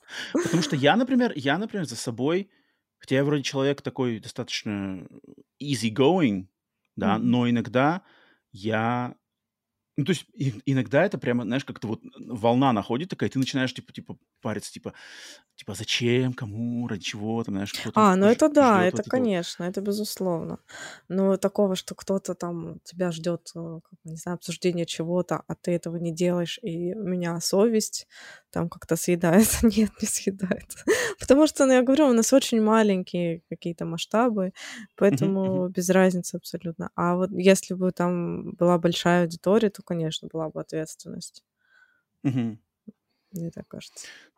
Тут вот, то есть я, опять же, вот это все вижу в ключе раздвоения. То есть, грубо говоря... Ну вот ты вот скажи, например, на подкасте, вот мы сейчас общаемся, то есть Алена, которая на подкасте, да, это та же самая Алена, которая была бы, если бы кто-то там, не знаю, Артем Петров на улице тебя встречает, такой типа, это та же самая Алена, что на подкасте сидит. Да, Артём, абсолютно. Привет. Так, а если, то есть один и тот же человек, то есть ты не... Но ту Алену, которую встречаешь на улице, это не та Алена, которая в видео на канале «Фон Морг». Да, это правда. То есть все-таки есть раздвоение какое-то. Ну, не вот в контексте «Сигналов тьмы». Да, не в контексте, когда я вела канал, да, это было, это присутствовало 100%. И вот это сложно. Сложно, психологически сложно. Да. Вот это, я на самом деле, я с этим как бы не сталкивался в таком ключе, потому что я изначально такое делал, да, и поэтому... То есть ты-то должна как раз-таки в этом ключе Миму понимать лучше, чем я. Мне кажется, относительно. Ну да, Нет? наверное. наверное. Тебе пофиг, тебя это не задевает до глубины души. Нет, ну, да, меня задевает вот это безумие, в котором она находилась. Вот это да, это очень реалистично показано, как она сходит с ума. И это страшно. Меня пугал этот фильм. Правда, в каких-то моментах. Согласна с моим, вот когда, я помню, в конце прошлого подкаста ты меня спрашивала, типа, что там, что за аниме? Я тебе сказал, типа не переживай, там elevated horror. Чисто согласна, что это elevated horror. Чистой воды. Угу. Возвращаясь к нашей вечной теме, что, типа, elevated horror всегда существовал, просто так не назывался. Да. Да, вот, это правда. По-моему, подтверждение тому, что всегда было, и не только в кино, и в анимации, да, в том числе. И еще я последнее по сюжету именно хотел отметить, что мне очень понравилось, что этот фильм... Хотя он идет всего лишь 80 минут. Да, 80-80 минут. Да. Он очень короткий, но он внутри себя содержит прямо... Он дает взгляд и со стороны, грубо говоря, создателя, артиста, да, вот Мимы, и со стороны фаната, Руми и Мимании. Да. То есть тут не с одной стороны только показывается. То есть если взять, например, ту же «Черного лебедя» Аронофски, там показывается только с одной стороны. Вдохновлялся. Который максимально вдохновлен этим фильмом, но там показывается с одной стороны, а здесь за 80 минут показывается и то, и то. И вот как бы лаконичность этого повествования, она меня просто поразила вчера, когда я его пересматривал, типа, что здесь есть куда вдуматься и пища для размышления и с той стороны, и с той стороны, и оно постоянно переплетается и туда и сюда. Очень, очень, очень, конечно, круто. И он сделан очень кинематографично. Вот, то есть он не проходит мимо тебя вот этот сюжет. И я про то, что вот, например, даже тот же «Призрак в доспехах», да, который я упоминала, большая разница, потому что там ты видишь, что это не киношная структура. Не знаю, что это, но я как бы не смотрю аниме по большей части, поэтому не могу сказать, ну, как бы это анимешная структура или что это, но там все совсем по-другому, подают информацию совсем по-другому. А тут супер киношная структура, понимаю, тут все понятно. В начале, то есть все это, ну, то есть полноценный киносценарий вот тут вот я видела. Не знаю, так ли было в манге, да, или книге, я не помню, что ты сказала. Книга. Но именно вот фильм вышел так, как по всем законам кино. Мне кажется, он настолько кинематографичен, что в какой-то момент я даже ощутил, что я как бы я забыл, что я смотрю анимационный фильм. Да. Ну, мне кажется, ты просто смотришь фильм. Он, по идее, очень выходит из этих рамок. Наверное, поэтому он стал культовым, потому что как бы до него такого не было, чтобы было нарисовано кино. Вот это, кстати, ты правильно подмечаешь, что до этого фильма не было как бы хоррор-аниме, оно не было совершенно никак... Психологические триллеры, хоррор, оно не было развито. Естественно, были какие-то представители, но они были такие тише воды, ниже травы. А вот Perfect Blue, он прямо врубил волну. И после этого по сей день, в принципе, хоррор-аниме, оно живет, процветает. И, мне кажется, Perfect Blue можно считать хорошей такой отправной точкой для всего этого поджанра. Это на самом деле очень круто. Ну, визуал, конечно, прекрасный. По визуалу я, на самом деле, даже хотел пройтись как по некоторым даже моментам, вот если визуальный ряд. Что, у тебя есть что подметить, какие-нибудь моменты, которые тебя очень сильно поразили? Да, много что. Давай смаковать. Он действительно как бы вот нарисован, действительно как кино. Как будто бы при раскадровке учитывали положение камеры. Вот там много сцен, где... героиня отражается в зеркале или там в воде. То есть это все так... Ну, это очень по-киношному сделано. Как будто сначала сняли кино, а потом просто обрисовали эти кадры анимации. Вот. Переходы какие там шикарные. Вот я в 97-м году в фильмах не видела таких переходов. Что еще там было? Мне кажется, там интересно, что в кое-каких моментах используется... чуть ли не фотографиями, кажется. Там как бы даже как будто бы задники, они как перерисованы с фото, то есть там какой-нибудь ландшафт города, да, или дома. Угу. Там такое у него почти фотореалистичное качество. То есть я не знаю, нарисовано ли это с нуля, либо просто каким-то способом перерисована фотография. Там даже есть моменты, где, например, вот особенно мне это запомнилось, где показывают окно, как бы окно квартиры, где живет Мима, угу. и ты видно, что в окне как бы там идет анимационный кусочек, то есть стоит героиня, она там двигается, а вокруг как будто бы эта фотография наложена. Там такое прям почти фотореалистичное качество картинки, вот этого задника, этих домов, там какие-то крыши, что... Я не удивлюсь, что просто, что у них для референса просто были фотки, то есть они сходили, нафоткали, да, и как-то либо, ну, каким-то образом переносили их в фильме. И это точно добавляет именно к реализму и кинематографичности. Полностью согласен. Слушай, а вот мне интересно у тебя... Но опять же, если, ну, хотя нет, у тебя опыт по аниме есть. А тут немножечко в ключе у меня этот фильм неожиданно, на самом деле, мне отличился. И я хочу упомянуть момент, что... Вот ты знаешь, Ален, такой термин по-английски, он, кстати, в аниме, в частности... Опять проверка, да? Ну, да. Он, в частности, с аниме часто его, этот термин, даже есть поджанр аниме, так называется, slice of life. Ничего не говорит, нет?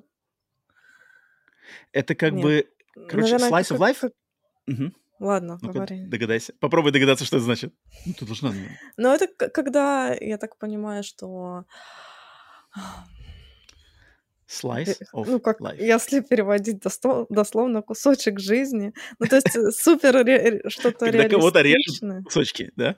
Нет, супер реалистично. Что-то как будто бы вот, как мы говорили в прошлом выпуске про Мамбл Кор, реалистичные диалоги, а тут, наверное, реалистично показаны именно какие-то жизненные моменты. Да, ты права, потому что slice of life, да, если дословно перевести, то это типа как вот надрез жизни, и это как вот повседневная жизнь, повседневный быт передается просто максимально реалистично, максимально приближенным, как бы, то есть без возвышенных каких-то, да, там приемов. И японцы, по-моему, они просто мастера этого. Они они умеют это делать, slice of life, как никто другой. То есть вот и в этом фильме, естественно, большая его часть никак, кстати, не связана, потому что там шоу-бизнес, сумасшествие, вот эти все безумия, это никак связано, но в этом фильме есть начальные титры. Начальные титры, которые идут, там идет какая-то играет песня, поп-песня, и на фоне этой поп-песни показываются просто виды города. Там какой-то едет поезд метро, кто-то там идет, какая-то кошка сидит в подворотне рядом. И вот японцы, они просто... Я постоянно, когда смотрю аниме, я просто поражаюсь, как они умеют передать какое-нибудь там спокойствие спального района там. Дети там из школы идут с рюкзаками, знаешь, бегут, что-нибудь там какое-нибудь, едят какие-нибудь чупа-чупсы, знаешь, по ходу домой. Там какая-нибудь дворник убирает там, метлой, знаешь. Они так это умеют. И в совокупности с какой-нибудь, знаешь, такой наивной поп-песней, которая, если ее почитать перевод с японского, знаешь, там типа просто там «Любовь, я хочу вернуться», знаешь, там. Такой, знаешь, очень наивная. Но эта наивность, она настолько чистая, что я не совру, что я, например, когда смотрел этот фильм, и вот пошли эти начальные титры, после, значит, там, я не помню, какие-то сцены происходят, а потом вот это идет сегмент, там, не знаю, на полминуты, где просто играет музыка, показывают виды. И я прямо как-то, меня это опять в очередной раз, японцы как-то смогли задеть мои сентиментальные струнки моего сердца, что я прямо чувствую, что у меня, знаешь, подкатывает какое-то, знаешь, ну, типа, как вот положительный комок к горлу. Ну, что, типа, меня это трогает. То есть меня трогает сочетание умиротворенной городских улиц с какой-то наивной поп-песней спокойненькой, с женским вокалом приятным, знаешь. И ты только как-то... Это, хотя вокруг этого всего фильм «Сумасшествие, безумие, триллер, хоррор», но здесь есть такая секундочка, и фильм заканчивается, когда финальные титры идут, там тоже очень приятная, спокойная песня. И японцы, я не знаю, японцы... Вот никто в мире так не умеет делать, как это умеют делать японцы. Они как-то просто... Они чувствуют вот это вот slice of life ощущение, им это очень близко, не знаю, культурно, как-то общественное какое-то, социальное у них есть, вот они прямо умеют это какая-то магия. И я не ожидал, что в этом фильме это тоже как-то появится, знаешь, хотя бы на несколько, там, полминут на минутку, это прямо классно. Ты понимаешь, да, Алена? Да, я понимаю, говорю? Да, у них часто это присутствует. Даже в фильмах, кстати.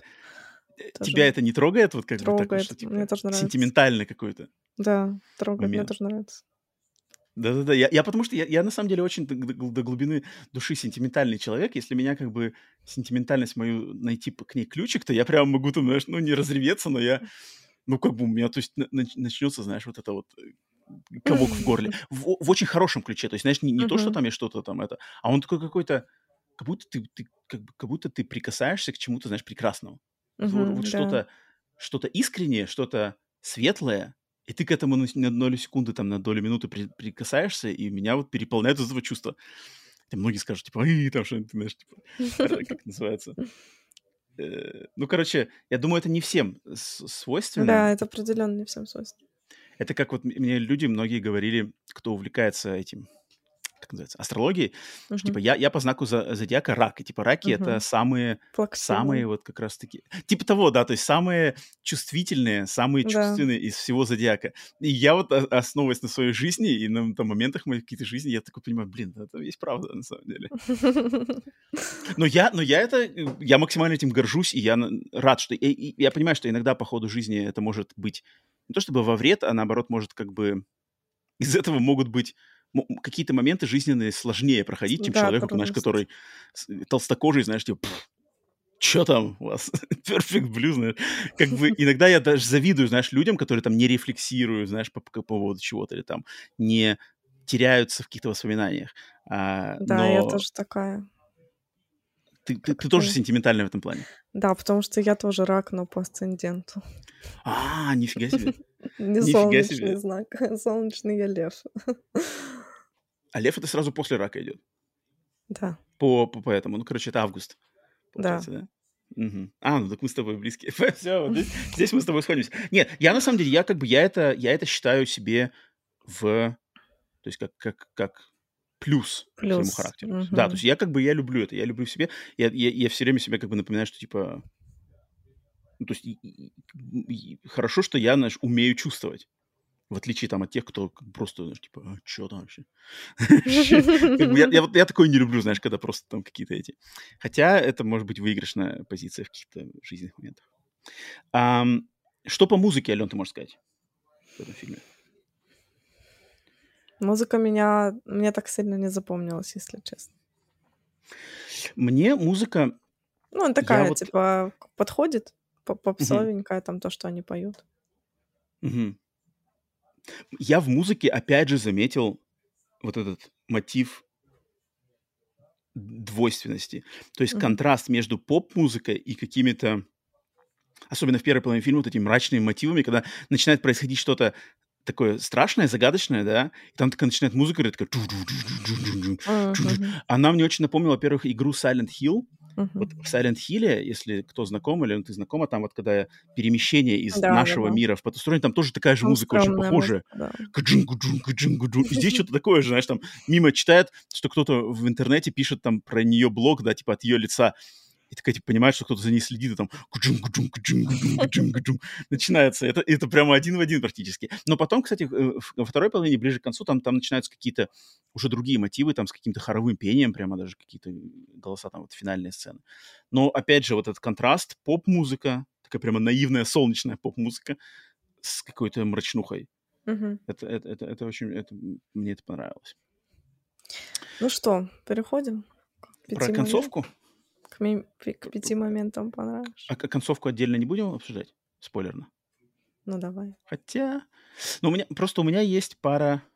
Ну, давай пару слов о концовке. Если кто не смотрел, я не знаю, там, Алена думает, что вы все смотрели. Если кто-то не смотрел, то уверена. Вот я руку поднимаю на видео, а там, если что, прыгайте по тайм-кодам, что когда спойлеры полностью заканчиваются. Ален, скажи, ты как в концовке... Вот ты свою интерпретацию, потому что концовка, на самом деле, ее некоторые люди трактуют по-другому, да? По-разному.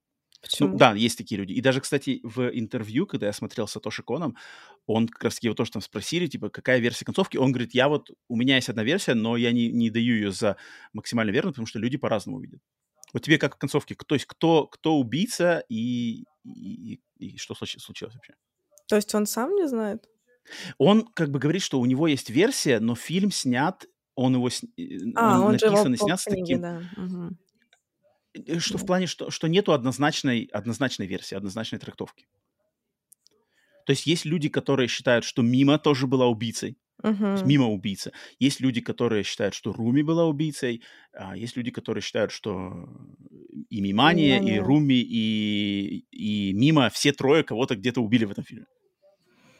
Я склоняюсь к версии, что это была все-таки Руми. То есть все убийства были совершены Руми? Да, потому что я не думаю, что Мимания способен на убийство. Но Мимания потом же он раскрылся в этом, когда он на нее напал. Крайняя была точка. Это когда его типа Руми подтолкнула его на эту вещь, да? Там через час. Мне кажется, да.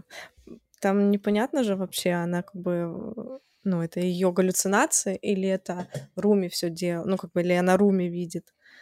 Угу. И почему тогда Руми видит Мимания, тоже непонятно. Но я думаю, что это какой-то вот образ призрачный, который вот этот образ безумия вот, в виде вот этой девочки, ну, я имею в виду мимы, только виртуальные мимы, которая вот это, она захватила разум и Мимании, и мимы, и Руми. И просто... Это такое олицетворение безумия. Да, олицетворение безумия, которое... Ты можешь опустить руку уже. Почему у нас спойлеры? Я держу, пока спойлер не закончится. Мы можем плашку сделать. Вот. Я держу. Ну, короче, для меня все было однозначно как-то. Потому что в какой-то момент, да, там нам показывают, что, возможно, эта Мима была убийцей, но я поняла, что точно нет в том моменте, когда Руми попадает, как бы, ну, должна сбить машина, и как реагирует Мима, что она как бы не способна на это. Вот, как мне показалось. Так что мне все со слов режиссера, вот он выделил финальный кадр фильма, когда Мима садится в машину, уже да, успешная актриса, и она смотрит это зеркало заднего вида, и там как бы говоришь, типа, как же она сказала-то, типа, что я настоящая, да, типа, I'm real, it's me, I'm real. И он говорит, что, типа, как бы это намек на то, что в зеркале как бы это отражается вот именно вот эта виртуальная Мима все еще. Что, типа, я настоящая, это на самом деле, типа, было... Но это, как бы, он говорит, что есть люди, которые считают такую версию, и он ее не отрицает. Он, как бы, он, наоборот, поддерживает, что если люди трактуют фильм по-разному, это хорошо. И единой верной версии нету, даже со слов от режиссера. Мне все-таки хотелось бы, чтобы это был хэппи-энд, что она все-таки излечилась от этого безумия. Мне так показалось. Потому что раз она становится уже... как бы актрисой и принимает это, значит, она прошла свою арку, и значит, это положительный финал.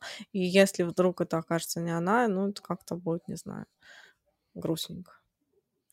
Ну да, мне тоже такой нравится момент, как я с тобой здесь полностью согласен, то есть, да, мне видится Руми как главный убийца Руми, Мимания там попробовал в этот момент, но там получилось, как получилось, и в конце, опять же, в конце вот это, опять же, двойственная сущность, то есть Руми в психиатрической больнице и живет все еще в своих как бы вот этих каких-то иллюзиях, фантазиях, да, и видит в отражении как раз-таки, опять же, Миму. А вот она как бы с ней осталась. Да, она с ней осталась вот в этой, в том как бы, а Мима, она наоборот, переборола все это, и она уже все, она нормально живет, нормальной жизнью, настоящей. Да, я согласен, мне тоже нравится такая версия больше всего. И тогда последний момент по, не знаю, по концовке, по фильму.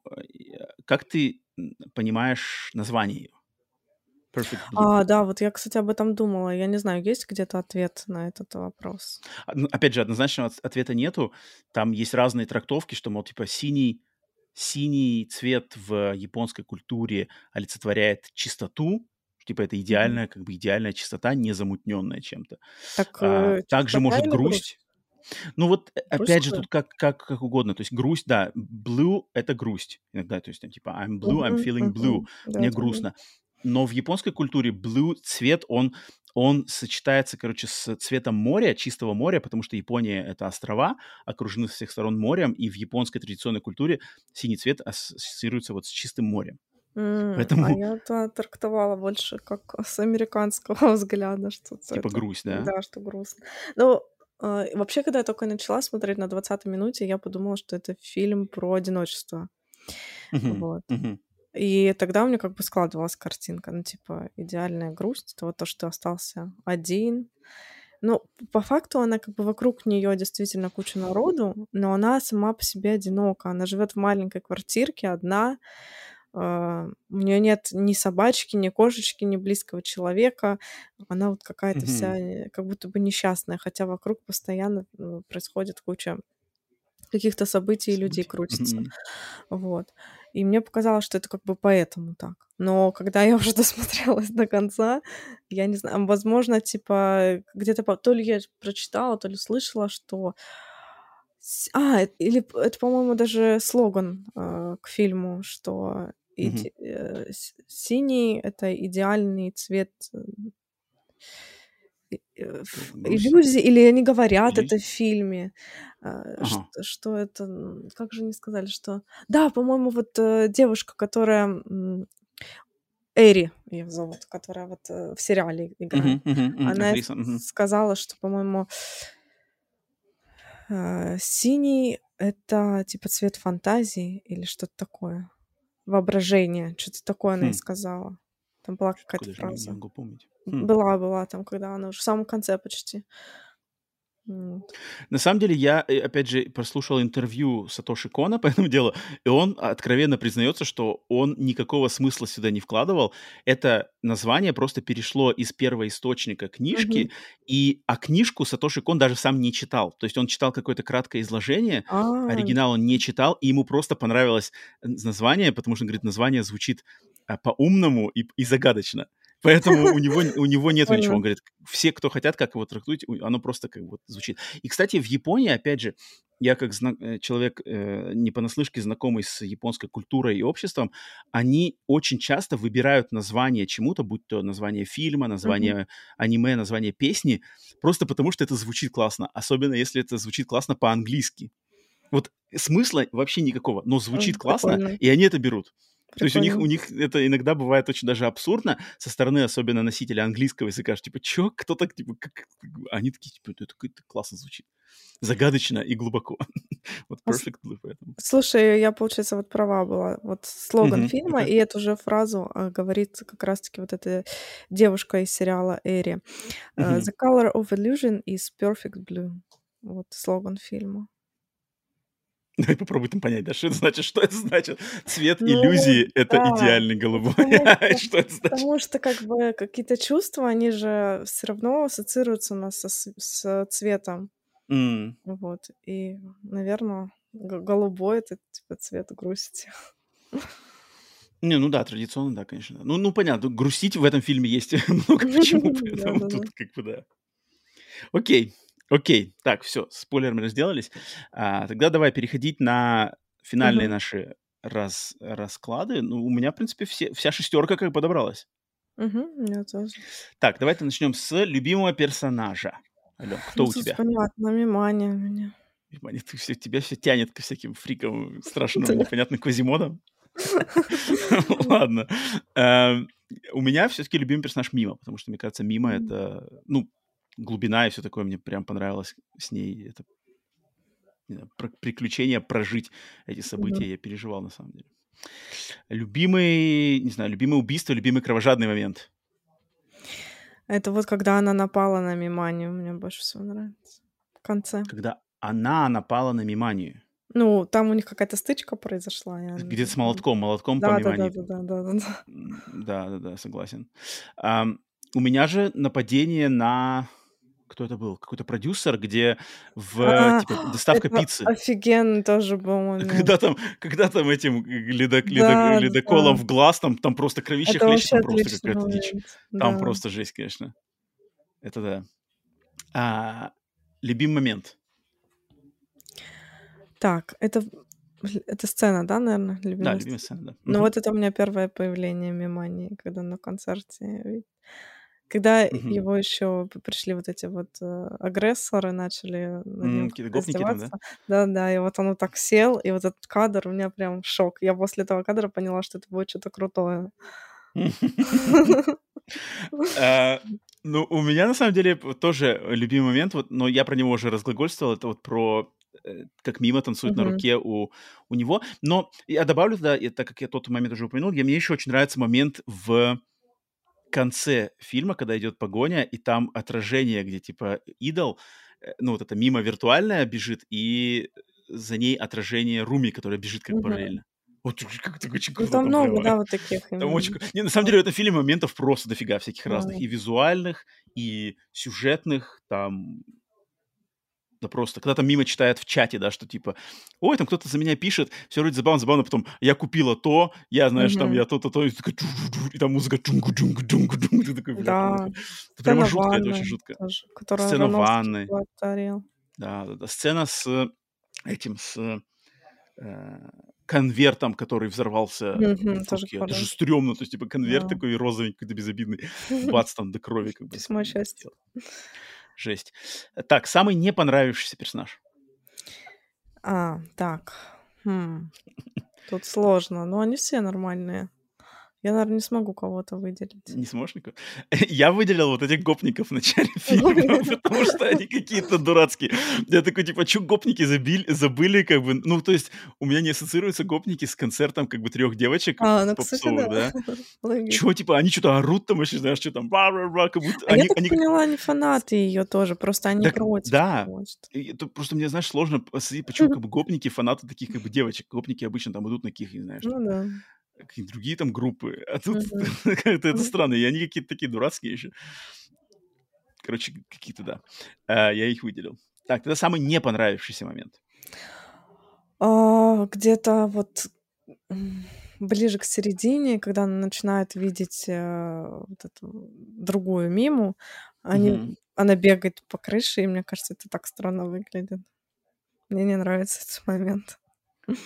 Типа, когда вот этот фантомный, это мимо, так, типа... Да, пум-пум-пум, да, мне не нравится это. Странно, как-то она это делает. А мне так это нравится. Да?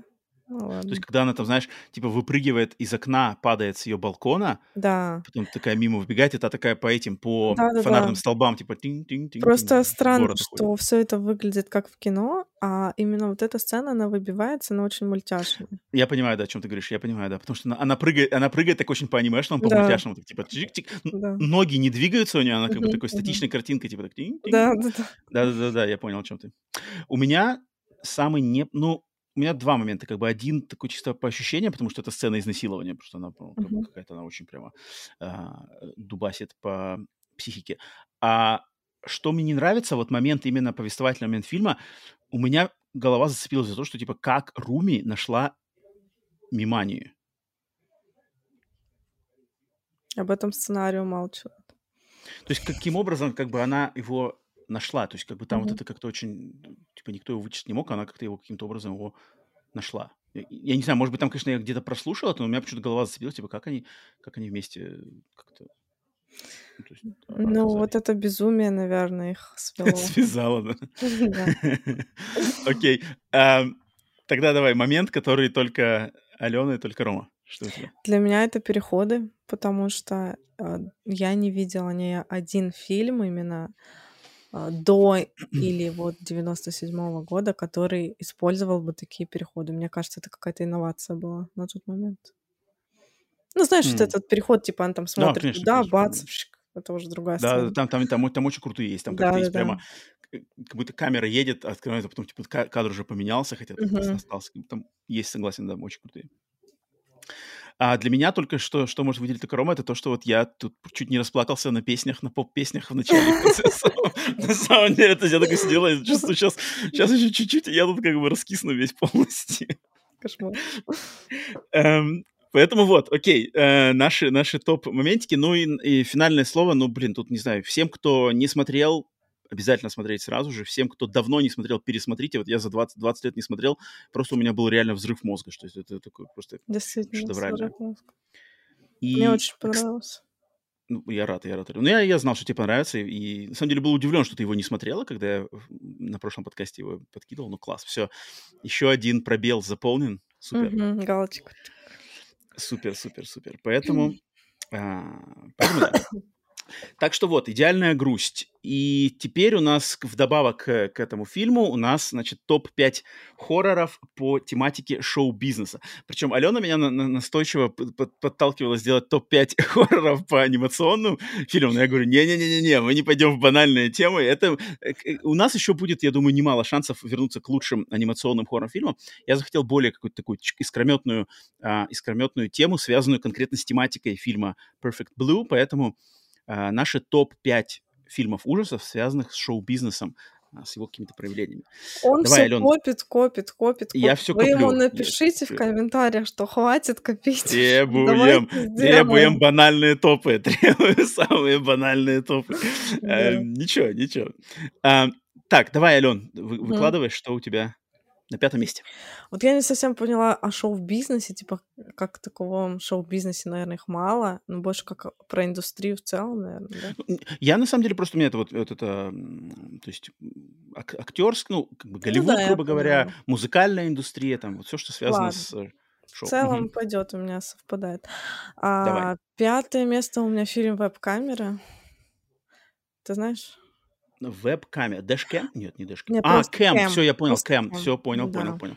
Я заранее, кстати, подготовила эти названия на английском. Английские названия, чтобы не было понятно. Нет, Кэм, да, все знают. А Кэм, ну, скажи сначала, почему выбрала? Вот сейчас уже, когда я посмотрела Perfect Blue, мне кажется теперь, что этот фильм на самом деле тоже вдохновлялся. Ну, мне кажется, один из референсов 100% был, если не главный. Там то же самое происходит, только в сеттинге вебкам-моделей. То есть девушка становится популярной, и у нее появляется доппельгангер, ну, типа двойник.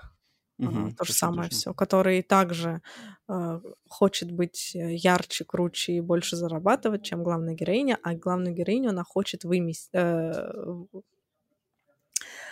Слово забыла. Заместить. Заместить, да, вот.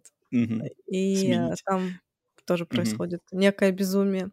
И это также связано с тем, что девушка просто начинает набирать популярность и не может справиться, во-первых, с этой профессией, во-вторых, с популярностью. Мне на тот момент, когда он вышел, я вот один раз его смотрела, и мне он очень понравился. Мне кажется, классно сделан. Какой-то 17-й год, да, что 18-й? 17-й. А я вот сейчас, когда ты его упомянул, я вспомнил, что типа чем-то режиссер его... примечателен был, и я вспомнил, потому что новый фильм, я вот недавно, несколько недель назад смотрел новый фильм этого режиссера, и его новый фильм совершенно не хорроровый, а фильм под названием «Blackberry». Это просто, значит, комедийная драма про историю телефона, сотового телефона BlackBerry, который был до айфона. То есть это человек, который вот из жанра, какого-то инди-хоррора психологического прыгнул вообще в кардинально другой жанр. Это всегда вообще от меня получает респект. Супер. Так, мое пятое место. И мое пятое место, на самом деле, здесь на птичьих правах, потому что это «Черный лебедь» Даррен Аронофски. Но почему он здесь на пятом месте? Потому что я в свою пятерку не внес «Perfect Blue».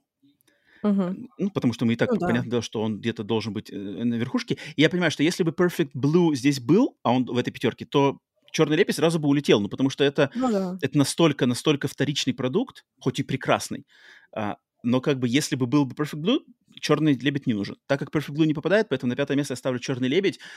Обалденный фильм, но зная, что... Там очень, на самом деле, интересная история с Аронофски и с Perfect Blue, потому что в какой-то момент Аронофски хотел снять американский ремейк на Perfect Blue, но что-то там у него с правами не получилось. И есть теория, что как бы «Черный лебедь» — это просто тупо калька на Perfect Blue, но без прав на официальный ремейк. И второй момент, что я после просмотра Perfect Blue смотрел интервью с Сатоши Коном, да, с режиссером Perfect Blue, и он говорит, что... Он говорит, например, типа, в Perfect Blue есть этот кадр, где, да, в душ, в ванной сверху. И он говорит, я, типа, есть режиссер Даррен Аронофски, и он взял этот кадр в свой фильм «Реквием по мечте». И потом Сатоши Кон прямо, вот он на интервью прямо открыто говорит, типа, и сейчас это, типа, называется омаж, да, типа, омаж. Но я не очень, на самом деле, уверен, называют ли это омаж. И там видно прямо, что Сатоши Кон, он прямо как бы у него... Негативно, да, настроен? Как бы, да, у него нету такого, что типа Аронофски, мне очень приятно, знаешь, вот нисколечко. У него такой, знаешь, с иронией, с сарказмом подразумевается, что типа Аронофски это все типа, как бы спер. А интересно про Нолана, он что говорит, который «Паприку» покадрово переснял?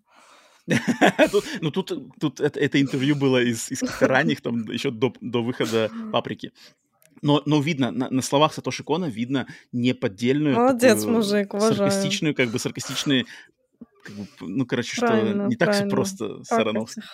Но, тем не менее, на пятое место все-таки я «Черного лебедя», ну, если отстраниться от Perfect Blue, то это классный фильм, конечно, обалденный фильм. Ну, да. Давай, Алён, дальше. На четвертом месте у меня твой любимый неоновый демон. О, я его хотел взять. Он тебя на первом, наверное. Не-не-не, он сегодня не будет присутствовать у нас. Да. Он сегодня не навестит нас, не порадует нас своим. Слишком много про него говорили. Да. Казалось, уже нечего. Ну да, я согласен с тобой. Он у меня тоже рядом ходил. Светился неоново, но я его не допустил до пятерки. Окей. У меня на четвертом месте фильм. Вот это вот сейчас будет, значит, что-то новенькое записывать. Я думаю, мало кто знает этот фильм. Но если кто-то знает, то напишите, пожалуйста, в комментариях. Буду рад услышать, что есть люди, которые тоже его знают. Японский фильм 2012 года под названием «Хелтер-Скелтер». Японский фильм «Хелтер-Скелтер», и вот он не прямо про... Чарльза Мэнсона. Да-да-да, не про Чарльза Мэнсона, а именно про вот эту индустрию идолов в Японии, про певиц. Короче, это как Perfect Blue, но в киношной форме, хотя он супер визуально сумасшедший, у него яркий очень стиль, а его режиссером является женщина, японка, не вспомню сейчас ее имя, но у нее все фильмы из ее репертуара, они все-таки выделяются очень супер ярким стилем, как будто это вот аниме, только в киноформе. И там точно так же история посвящена психологическому краху поп-певицы, поп-модели.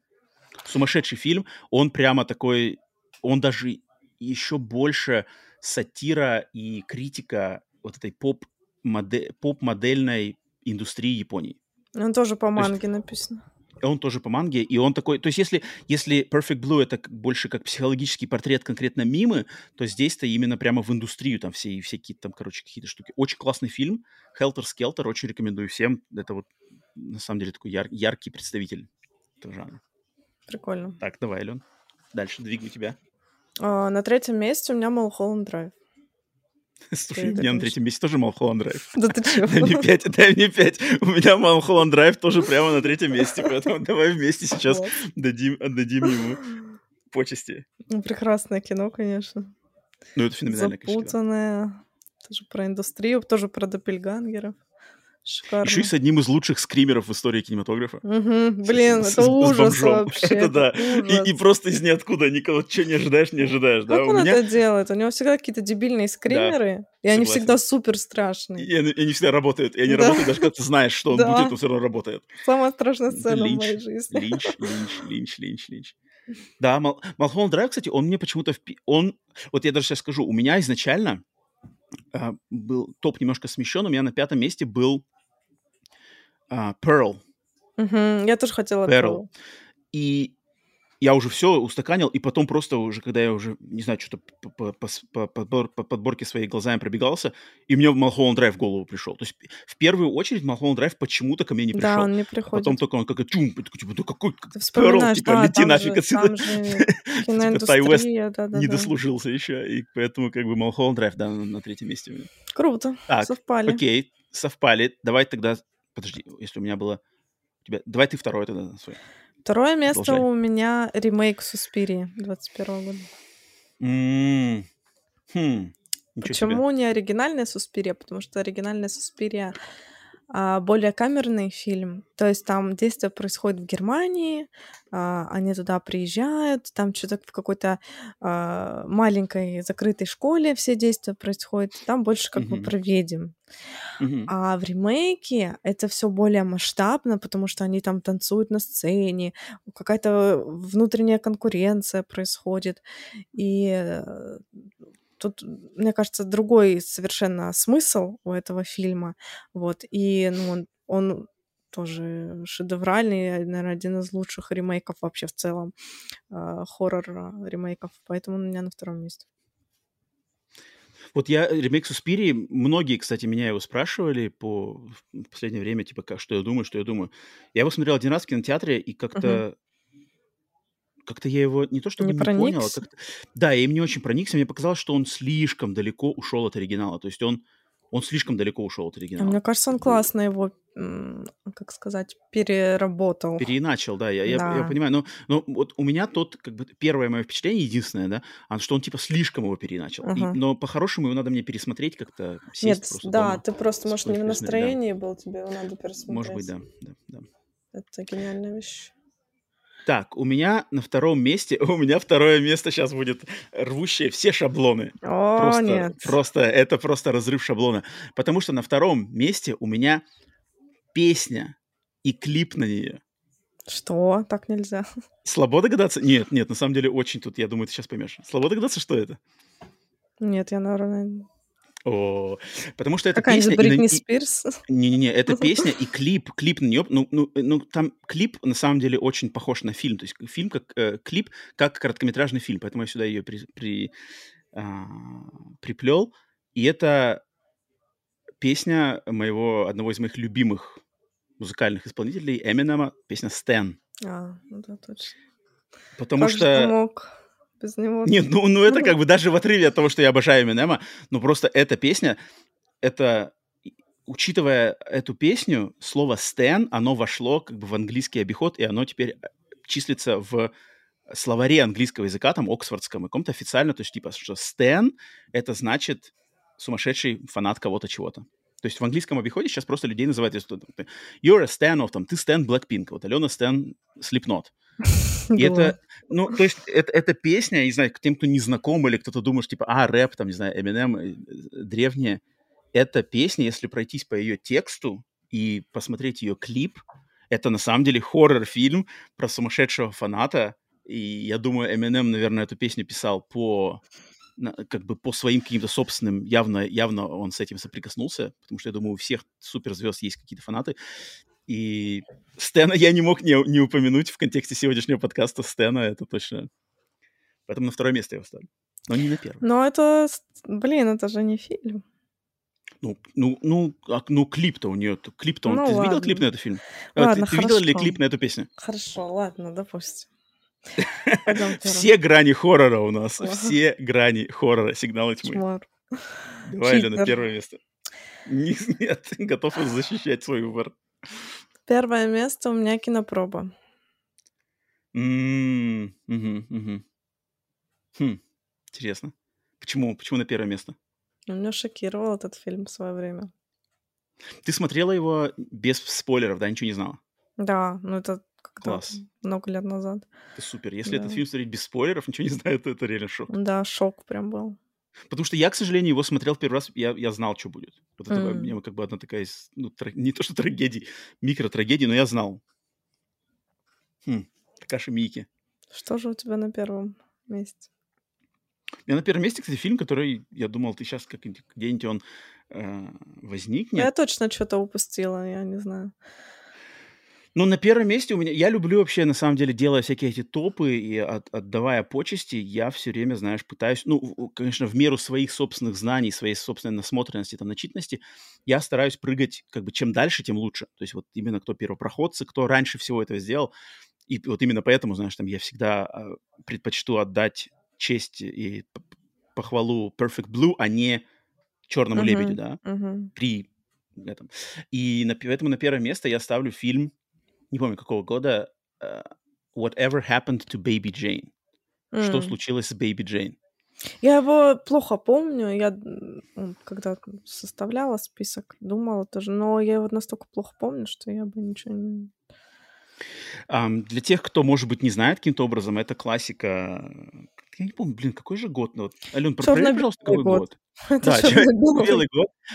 И этот фильм, он рассказывает про как раз-таки кризис, тоже психологический полностью раскол актрисы Бэйби Джейн. Но почему этот фильм для меня, во-первых, просто что он, да, классика, и он основоположник очень много всего, но он еще конкретно затрагивает тематику актеров, звезд, детей.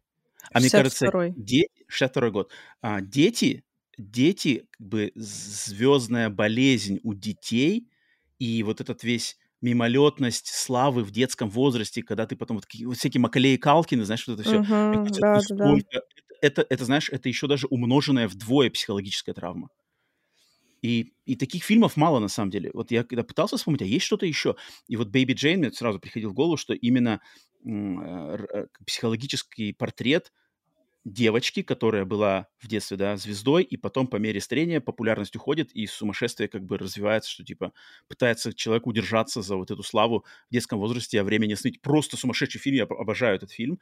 Две актрисы легендарные там, и вот, мне кажется, там еще какой-то отдельный слой вот этой звездной болезни показывается, который накрыт детей. Поэтому вот я его на первое место даже поставил.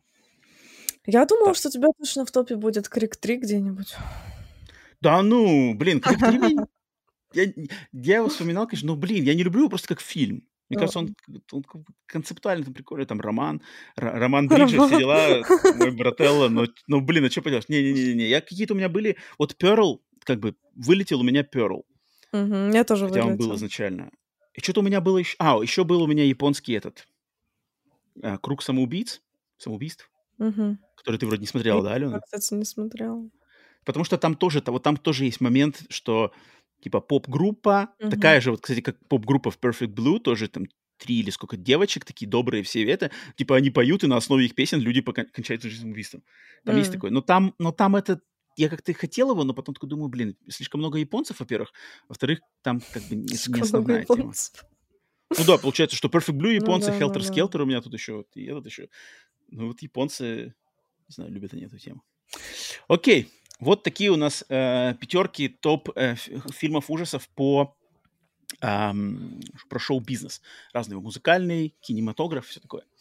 Так, теперь тогда переходим к разделу ответов на вопросы, на ваши вопросы, которые вы оставляете в комментариях к подкастам на Ютубе. Сегодня у нас, Ален, 2 вопроса. Угу.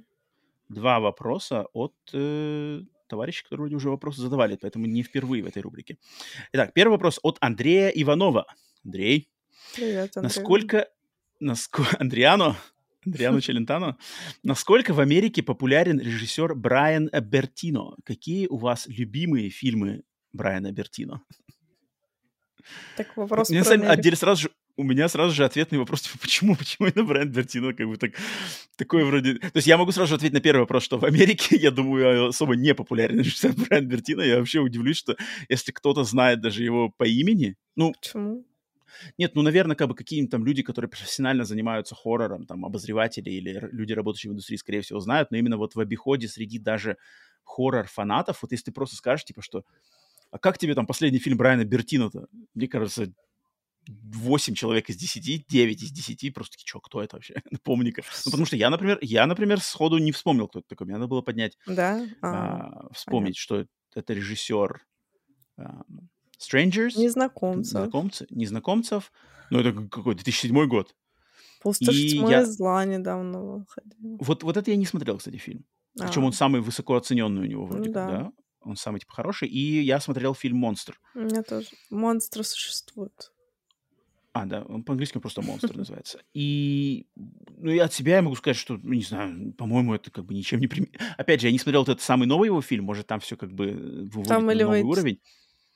Вот я не могу по нему судить, но на основе фильмов «Незнакомцы» и «Монстр» я не могу для себя как-то отдельно выделить Брайана Бертино. То есть, окей, как бы какой-то ремесленник в хоррор. Все, Рома, я меняю коллегу по подкасту. Серьезно, все, у нас развод и девичья фамилия? Да. Брайан Бертино — это какой твой любимец? Недавно делала марафон по Брайану Бертино, смотрела вот все фильмы, которые я не посмотрела. Сколько у него фильмов? У него 3 фильма. Там 5 фильмов. Я не смотрела «Монстры существуют» и не смотрела «Пересмешник», по-моему, называется. Про клоуна. И я смотрела все. «Незнакомцы», это что? Это же... Это база. Нет, я согласен, что «Незнакомцы» — это классно, но, блин, нельзя же одними-то незнакомцами. Это «Незнакомцы». Хотя, я не знаю. В последнее время я начинаю... Подожди, я сейчас ставлю прямо вот клином. Но «Незнакомцы» — это же калька с французских... забавных игр. Нет, с французских «them». Они? Я не знаю, они? Незнакомцы? Я поняла, про какой фильм ты говоришь. Это же прямо один в один. Мне кажется, вообще нет. Мне кажется, это забавные игры. Да, какое. А забавные игры, там же, ты что, там же Ханеке, там вообще какая-то мета-исследование кинематографа. А вот французский фильм «Them», там же точно так же, просто какие-то... Да, это же даже официальные... были. Так, а здесь тоже подростки? Нет, здесь знаком, мужик что... и две девушки. Блин, так это же официально же даже ремейк вроде. Это же... Так где это официальный ремейк? Блин, ну они точно в одном контексте. Народ, вот пишите в комментариях. Фильм Брайана Бертино «Незнакомцы» — это какой-то там вольный ремейк французского фильма «Them». Нет. Потому что там даже финальная, фраза, которая, что типа, почему вы выбрали нас, а потому что вы были дома, она даже дублируется вроде из французского фильма. Ну, может быть. Кстати, я не помню, когда вышла... Давай посмотрим, когда вышли «Them». Нет, «Them»-то точно раньше. «Them» — это какой 2004 год, что-нибудь такое даже, если не раньше. Думаешь? «Them», «Ills». Да. А, Илс, точно, вот Илс проще найти, а то что буду долго искать. Ну-ка, давай. Да, так, ну нет. Так. Я буду стоять на своем. Калька. 2006-й, а «Незнакомцы» 2007-й. Ну вот, и все, вот один в один сразу же. Посмотрели Илс, погнал Бертино снимать сразу же. А, конечно. Терять момент нельзя, давай лепим. Даже у нас времени, у нас нету времени купить права, фигачим, короче, «Незнакомцев». Никто не догадается. А я догадался. Нет, мне кажется, забавные игры. Вот если даже открыть, мне кажется, «Незнакомцев», там будет, что типа вольный ремейк Илс. Сейчас посмотрю. Но я уверена, что нет. Ну, они супер похожи. Да чем они похожи? А там концептом просто какие-то непонятная банда пришла убивать людей в доме. Рандомно. Ты знаешь, почему я думаю, что это больше похоже на забавные игры? В том плане, что концепция фильма, что кто-то пришел из ниоткуда и просто убил. Вот это вот, типа, забавные игры. Нет, согласен. И «Незнакомцы». Все. Блин, нет такой информации. Ну ладно. Что ты придумал? Обсудим. Не знаю, но я еще копну. Но, может быть, я не буду утверждать, что... Он гениальный. «Незнакомцы». Ну, мне, кстати, «Незнакомцы» вторые, которые «Pray at Night», нравятся не меньше, чем первые. Ну... И вот, кстати, режиссера вторых «Незнакомцев» Йоханнеса Робертса, вот его я бы выделил больше, чем Брайана Бертино, потому что, мне кажется, Йоханнес Робертс такой дядька прикольный, у него интересные проекты, включая «Resident Evil», кстати, последний. Не знаю, может, моя жизнь просто меня не свела с Брайаном Бертино в правильном контексте. Смотри, ну-ка. Во-первых, он основан, типа, на реальных событиях, так... Во-вторых, он отсылается к убийству Чарли Мэнсона, а не к фильму «Илс». Понял? Ну, подожди, так они, мне кажется, оба туда отсылаются, потому что это хрестоматийный пример. Но вот что касается второй части, ее все ненавидят, а я тоже нормально к ней отношусь. Там же сцена в бассейне. Сцена в бассейне крутая. Сцена в бассейне, она круче всего фильма первого «Strangers». Рома, ну ты вообще мне сердце разбиваешь, это невозможно просто. «Strangers», ладно, момент, когда выходит дядька из тени, там как бы в «Strangers» он из тени появляется и потом в тень пропадает, да, это круто. Но сцена в бассейне во второй части, Не знаю. Может, я «Strangers» давно не смотрел. Я «Strangers» смотрел только в 2007 году, когда он только вышел, и я был такой немножко, окей.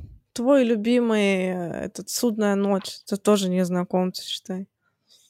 Блин, там супер концепт, там концепт все тащит. Ну, может быть, но в целом тоже «Незнакомцы». Пришли просто херачить. Мы-то тоже «Незнакомцы» почти. Но мы был раньше. Какой мы? Мы был позже, который этого... Этого какого? А, да, я понял, значит, все. Ну, нет, тот-то даже, может, нет. Все, ну, ладно, «Незнакомцы». Окей. Подожди, то есть Брайан Бертино у тебя «One Love» и все дела? Сердечко, конечно, я очень люблю. Себе, почему так? Ну вот, кстати говоря, «Пустошь тьмы и зла», которая всем очень нравится, мне он не зашел. И я его даже второй раз смотрела, он ок, есть там очень даже прикольные моменты, но не моя любовь. А вот «Незнакомцы» прям любовь моя. Лив Тайлер и... Кто второй? Я не помню второго какой-то. Конечно. Он мне не интересен, не помню. Надо пересмотреть тогда, что ли? Не знаю, может как-то просто мимо меня прошло. Но в моем личном опыте и среди моих друзей и всех кого-то, окей, Брайан Бертино, окей. Окей, у меня нет негатива к нему, у меня нет негатива, но я как бы бегать там типа Брайан, да, снимай больше, у меня тоже такого нет. Ладно. Окей, Андрей Иванов, спасибо за раскольный вопрос, но тебе, значит, ответственность за закрытие подкаста «Сигнал». Сейчас скажу, что в следующий раз следующий выпуск незнакомцам посвящен, понял? А давай, кстати, я не против, кстати, пересмотреть. Я говорю, с 2007 года он будет практически как Perfect Blue, может быть, у меня точно так же голова взорвется. Я только недавно смотрела, так что нет. Так, ладно, спасибо за вопрос. Следующий вопросик у нас. Леон Кен пишет. В последнее время людей все сложнее напугать фильмами. Как вы думаете, какие идеи могут снова вернуть людям страх? Есть идеи. Ну, как в плане, что есть идеи, но не хочешь ими делиться. Я на самом деле, во-первых, я немножко не соглашусь с Леон Кеном. Я тоже. Потому что, мне кажется, обычных людей пугает все нормально. Да. Это просто мы как бы повернутые, которые пересмотрели уже все, и нас хрен там, у нас уже ничего там, режь, шугай, скример, у нас ничего не работает. Но мы как бы такие, не надо нас воспринимать. Обычные люди, вот у меня есть знакомые, которые просто вообще хорроры боятся. Муж твоей сестры. Муж моей сестры, например, да, кстати. Он достаточно... Мне нравится. Муж твоей сестры уже тоже стал таким частью нашего подкаста. Часть лора. Какой-то образ типичного такого мужчины. Да, который... Ну вот, говорю, есть люди... Но он-то, да, он, в принципе, его там, его кровища отталкивает, его... скримеры могут, да, шугануть. Тематика какая-то может оттолкнуть, да, то есть он такой... Но мне кажется, людям... по большей части хорроры работают. Причем работают вот эти все самые банальные заклятия, астралы и все такое. Оно все работает. Uh-huh. Оно все работает. И это, даже я на своем опыте знаю, что идя в кинотеатр и сидя в зале, и когда идут трейлеры там нового, вот я буквально на днях был в кино, и был трейлер нового как раз-таки астрала. Insidious, это же астрал, да? Да. Вот, Insidious, не знаю, 5, какой там, «Красная дверь». Да-да-да. И когда вот трейлер был, там, в зале там сразу типа, бля, капец, типа, я не пойду никогда ни за что. Знаешь, ну, ты слышишь, рядом люди сидят, ну, типа, что за страх. Вот, я и говорю, поэтому, мне кажется, если брать людей в общем, то все нормально, с хоррором все нормально, людей будет постоянно пугать. Как вернуть страх людям таким, как мы? Да, вот твое личное мнение. Что тебя бы пугало? Не знаю, меня лично пугают, вот у меня, если я хочу напугаться, я вот прямо хочу напугаться до инфаркта, я и просто играю в игры. Меня стабильно пугают видеоигры хорроровые, любые, вот всяческие «Визаж», «Пяти», вот это все, вот эти ходилки, они работают на меня стопудово, «Амнезия», это все... Меня пугает до первого монстра. Как только я его вижу уже, все, мне похрен становится, я уж понимаю. Бежишь там дубасить его. Не знаю, на меня работает почему-то, на меня это прям очень работает, прямо вот. То есть до такого, оно работает до такого, что я как бы даже, ну, то есть я должен себя как-то даже немножко подтолкнуть, типа, что надо играть, там, заплатил $30, надо играть. Знаешь, типа такого, ну, на самом деле. А вот в фильмах, блин, я даже не знаю, что в фильмах еще сделать. Это хороший вопрос. Какой последний был фильм, который тебя реально напугал, Алена? Для меня, короче, это реалистичность какая-то. Меня пугает реалистичность в фильмах. Пусть это будет не по законам кино, а вот наоборот, даже когда выбивается из законов кино, а когда выглядит как-то не так, как ты привык это видеть в кино, меня это пугает. Вот. Последний фильм, который меня напугал, это был фильм «Дюбук», от которого я вообще ничего не ждала. Это про коробку, да, какую-то? Нет. Еврейская коробка? Да, еврейский фильм этот. Он меня очень сильно напугал. Потому что я не знаю, почему. Потому что там вот как раз-таки присутствует то, что вот я могу представить, что это может произойти в реальной жизни. Вот так. Когда я могу, то мне страшно становится. На меня последний, наверное, сработал... Скиномаринг, наверное, сработал, да? Ну, Скиномаринг, да, тоже сработал, но другое ощущение. Я точно помню, что последние скримеры, которые меня... Вот фильм, от которого я никак это не ожидал, и в нем было 2 скримера, которые каким-то образом меня, блин, подловили и реально заставили вздрогнуть. Это был фильм тупо «Техасская резня бензопилой 3D», который я смотрел несколько, там, не знаю, полгода назад. Вот именно 3D, который там какая-то часть, наверное, снимали. Да, я поняла, где мой любимый этот фильм играет. Там есть пара скримеров, которые прямо рабочие. Я не знаю, как именно сработали. Может, я в каком-то был очень уязвимом душевном состоянии, когда я его смотрел, но я офигел, когда оно сработало на меня. Вот в этом плане. Я не знаю, что может... Меня может пугать, например, игра со звуком. Вот когда нету музыки, я как-то очень ощущаю, что у меня отсутствие музыкального ряда в фильме, оно прямо сразу же меня как-то выводит из нормального состояния. Потому что не знаю, что ждать. Да. Вот я как бы... Вроде люди считают... Многие очень люди считают, что вот эти все... Типа оно все как бы наоборот. Но мне наоборот, типа, если музыки нет, вот тишина. Кто-то идет по коридору, и тишина просто. И меня сразу это нервирует. Вот это на меня работает.